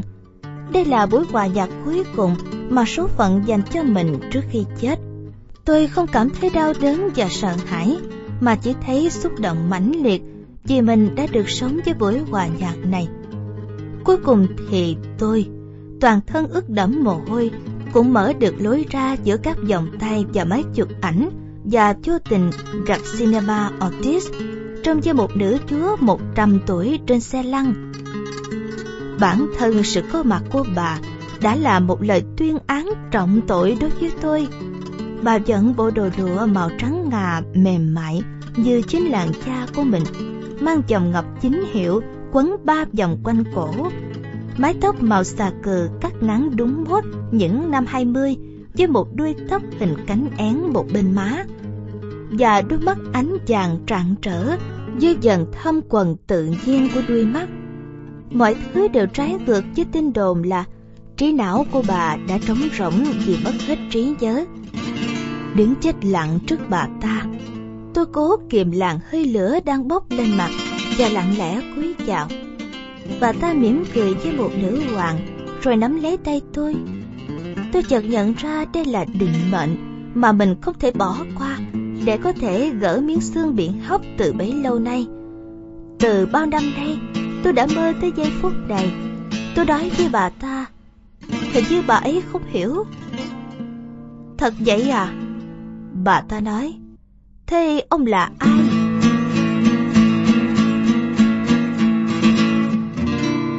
Tôi không bao giờ biết được. Lúc đó bà ta thật sự đã quên, hay đó là sự trả thù cuối cùng của đời bà. Niềm tin là mình có thể chết đến với tôi cùng một dịp như thế này mấy hôm trước sinh nhật 50 và một đêm hội quá trang khi tôi đang giải điệu tango với một người đàn bà ghê gớm mà tôi chưa bao giờ thấy mặt, béo hơn tôi tới 40 cân anh và cao hơn tôi tới hai tấc, nhưng lại để tôi lôi đi nhẹ nhàng như chiếc lông chim trước gió. Khi nhảy múa chúng tôi ôm nhau, chặt đến mức tôi cảm thấy cả dòng máu đang chảy trong huyết quản của bà ta. Tôi chỉ bị ru cổ về hơi thở nặng đề, mùi hôi nách nồng nặc cặp vú khổng lồ của bà ta, và lần đầu tiên tôi bị rung động mạnh. Tôi như bị ngã bổ chứng vì tiếng hò hét của cái chết. Đó như một lời phán truyền giả mang vang ngay bên tai tôi. Bây muốn làm gì thì làm, nhưng trong năm đây hoặc trong một trăm năm nữa bầy sẽ chết vĩnh viễn. Bà ta giật mình bỏ tôi ra. Cái gì thế? Không có gì đâu. Tôi nói với bà ta nhưng cố kiềm giữ trái tim mình. Tôi run vì bà. Từ hôm đó tôi bắt đầu tính toán cuộc đời, không phải bằng từng năm, mà mười năm một. Mười năm của tuổi năm mươi, có giá trị quyết định bởi vì tôi nhận ra là mọi người đều ít tuổi hơn mình. 10 năm của tuổi 60 rất căng thẳng vì tôi nghĩ rằng mình không còn đủ thời gian để mà mắc sai lầm nữa. 10 năm của tuổi 70 thật đáng sợ bởi vì nhiều lúc đã tưởng đó là những tháng cày cuối cùng. Tuy nhiên khi tỉnh dậy, thấy mình còn sống trong buổi sáng đầu tiên của những năm 90 trên giường hạnh phúc với Den Gardina, tôi vui vẻ thấy rằng cuộc đời không phải như dòng sông ngầu đục của Heraclit mà là một dịp duy nhất được xoay trên que xiên ngang và tiếp tục được nướng tiếp ở mặt khác trong 90 năm nữa. Tôi lại trở nên mau nước mắt. Bất cứ tình cảm thương yêu nào cũng làm tôi gàn gào trong cổ họng, mà không phải lúc nào cũng nén được. Giờ tôi nghĩ đến chuyện từ bỏ niềm vui đơn độc, chăm sóc giấc ngủ của Den Gardina không chỉ vì biết mình sắp chết, mà còn vì nỗi đau thương cô bé sẽ sống thiếu mình trong những năm còn lại của đời em. Một trong những ngày bất định đó, tôi đảng trí đi đến đường phố cao quý Notorious và kinh ngạc thấy cái nhà trọ rẻ mạt nơi mà lúc chưa đầy 12 tuổi tôi bị cưỡng bức học bài đầu tiên nghệ thuật làm tình. Nay chỉ còn là một đống gạch dụng. Thời trước nó đã từng là một căn nhà của một hãng tàu biển lộng lẫy bậc nhất thành phố với những hàng cột đá hoa cương trắng có viền cắt lá đồng giả vàng. Quay quanh một khu vườn có dòng thủy tinh bảy màu rạng rỡ như trong nhà kính.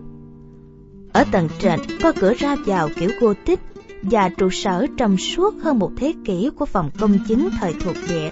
Cũng chính là nơi suốt cả cuộc đời đầy mơ ước hảo quyền bố tôi đã làm việc phát tài phát lộc và rồi phá sản. Các gia đình cụ cư đầu tiên đã dần dần từ bỏ các tầng trên, nhường chỗ cho đội quân những cô gái làm tiền mặc hạng, lên xuống suốt đêm, cho đến tận sáng với khách hàng chụp được ở các quán dầu bên cảng sông gần đó, với giá một đồng rưỡi peso. Một lần khi chưa đầy 12 tuổi, còn mặc quần đùi và đi dạy học trò trường tiểu học, không nén được tò mò xem các tầng trên có gì, trong khi bố đang vật lộn với một trong vô vàng cuộc họp bất tận. Tôi đã đi lên trên và thấy một quang cảnh thần tiên. Những người đàn bà đã bán rẻ thân xác của mình cho đến tận sáng bạch, đang đi lại trong nhà từ 11 giờ trưa dưới cái nóng hầm hập của dòng thủy tinh, nên đành phải lõa thể và luôn miệng hét kể lại những cuộc phiêu lưu đêm hôm trước Tôi vô cùng sợ hãi, chỉ còn cách trốn ngay theo lối vừa lên. Nhưng ngay lập tức, một người đàn bà trần dơ nhộng, thịt chắc nịch, sặc mùi xà phòng rẻ tiền, ôm choàng lấy tôi từ phía sau lưng, nhấc bổng lên, đưa về buồng ngăn bằng bìa, giữa tiếng reo hò và quang hô cuồng nhiệt của những người đàn bà lõa lộ khác đang thuê nhà ở đó. Bà ta đè ngửa tôi xuống chiếc giường dành cho bốn người, cởi quần của tôi với tài khéo léo bậc thầy, rồi nằm lên người tôi. Nhưng nỗi sợ hãi chạy lạnh buốt trong người khi tôi không thể tiếp nhận bà ta trên cương vị người đàn ông. Đêm hôm đó trên giường ở nhà mình, xấu hổ vì cuộc cưỡng bức buổi sáng, tôi chỉ ngủ được có hơn một tiếng đồng hồ, thì trằn trọc trên niềm khát khao được gặp lại bà ta. Buổi sáng hôm sau, trong khi những kẻ thức khuya còn đang ngủ trốn, thì tôi run run trèo lên buồn, đánh thức bà ta dậy. Giờ khóc to thành tiếng với tình yêu cuồng điên, cho đến khi bà ta không chút thương xót, đưa mình đến cửa vào đời thực. Bà ta tên là Castorina và là nữ hoàng của cái nhà đó. Cuộc tình trong nhà trọ này giá một đồng đối với những mối tình chớp nhoáng chẳng lai. Nhưng rất ít người trong chúng tôi biết rằng với giá này cũng có thể kéo dài đến 24 tiếng đồng hồ. Từ đó Castorina đã dẫn dắt đời tôi vào cái thế giới chết tiệt, nơi bà ta mời các khách hàng nghèo cùng dùng bữa ăn điểm tâm kha khá, cho họ mượn xà phòng, chữa đau răng cho họ và trong những trường hợp khẩn cấp hơn còn cho họ một cuộc tình từ thiện Không ai còn nhớ đến Castorina bất tử nữa. vốn đã chết, không biết từ lúc nào. Nhưng bà ta là một người đàn bà đi lên từ những góc phố vốn cùng ở cảng sông để chiếm giữ ngai vàng thiên liêng của mẹ thánh lớn nhất. Bà ta cũng thường mang miếng giải bịch kiểu cướp biển, cha một mắt bị mất trong một cuộc đánh lộn ở quán nhậu. Theo vệ sĩ cuối cùng của bà ta, một người da đen hạnh phúc sinh ra tại tỉnh Camagüey, Cuba, được gọi là Sonas. Chúng là một trong những nhạc công thổi kèn trumpet có tiếng ở thủ đô Halabana cho đến khi bị tai nạn xe lửa, mất sạch hàm răng, luôn cười rạng rỡ.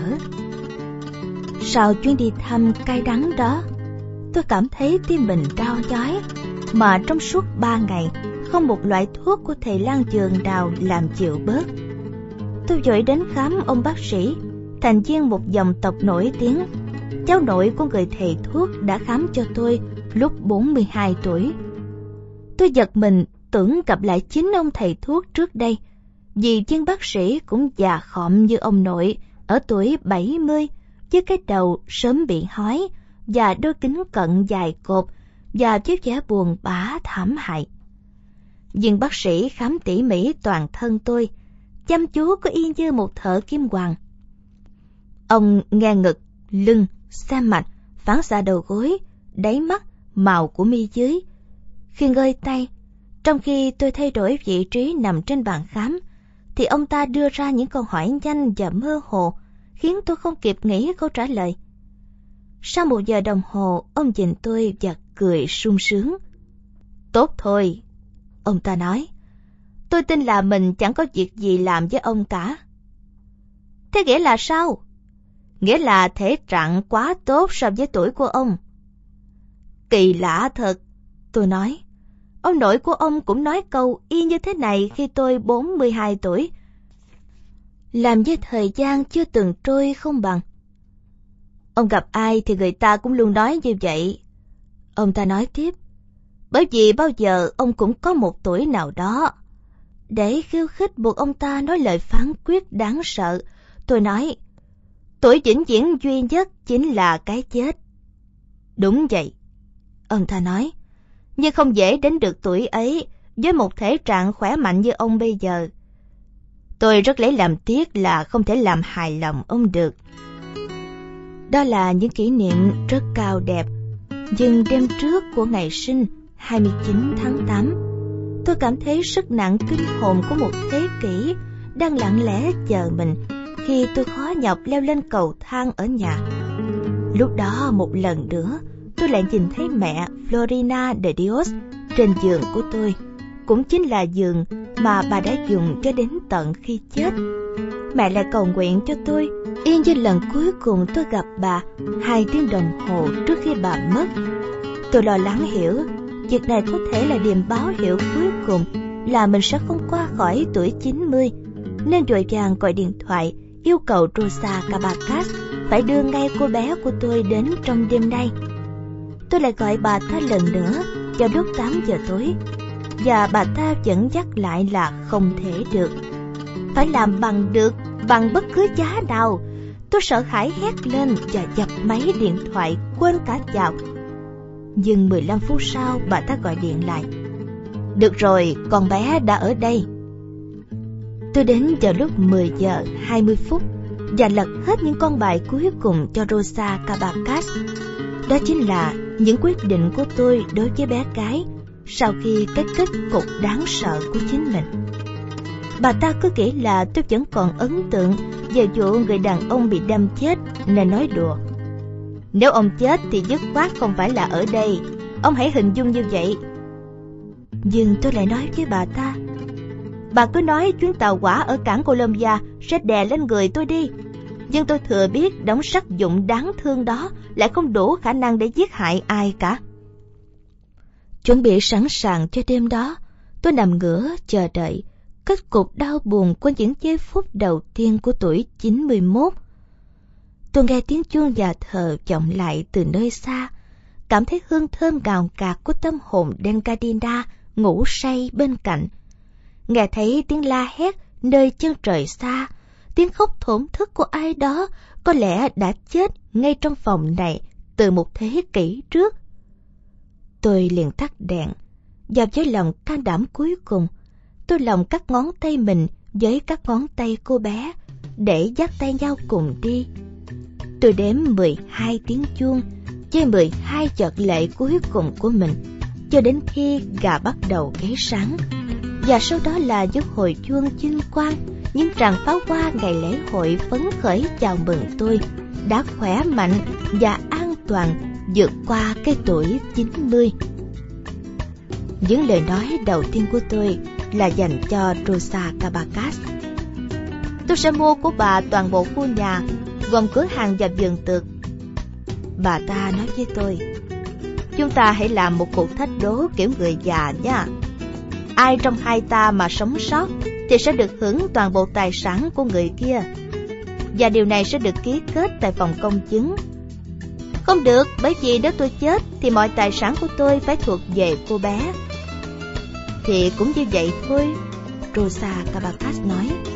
Tôi sẽ chăm sóc cô bé và sau đó tôi sẽ để lại toàn bộ tài sản của ông và của tôi cho nó. Tôi có ai khác ở trên đời này nữa đâu. Trong khi đó chúng ta sẽ sửa lại căn phòng của ông cho thật tươm tất, nhà tắm thật tốt, có điều hòa nhiệt độ, có sách của ông, có âm nhạc của ông. Bà nghĩ là cô bé sẽ nhất trí chứ? Ấy già nhà thông thái buồn bã ơi, đúng là ông đã già nhưng không ngu muội. Rosa Cabacas cười ngặt nghẽo nói, đứa bé đáng thương đó đang mê muội vì yêu thương ông đấy.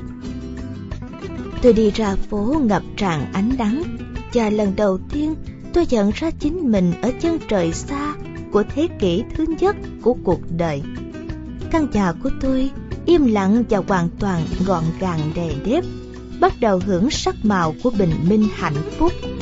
Damiana hát to dưới bếp và con mèo sống lại cỏ đuôi vào giày tôi rồi đi theo tôi đến tận bàn chiếc.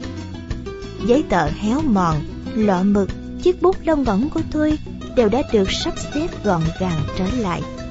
Khi ánh nắng mặt trời lấp lánh giữa hàng cây bàn ngoài công viên và chiếc tàu thủy chạy trên sông chở thư tín vốn bị chậm một tuần vì hạn hán, đã kéo còi ồn ả đi vào cảng. Cuối cùng thì đó chính là đời thực với trái tim tôi mạnh khỏe, nhưng đã bị tuyên án sẽ chết vì tình yêu đẹp đẽ trong cơn hấp hối hạnh phúc và một ngày nào đó ở tuổi ngoài một trăm của tôi. Tháng năm năm hai nghìn lẻ bốn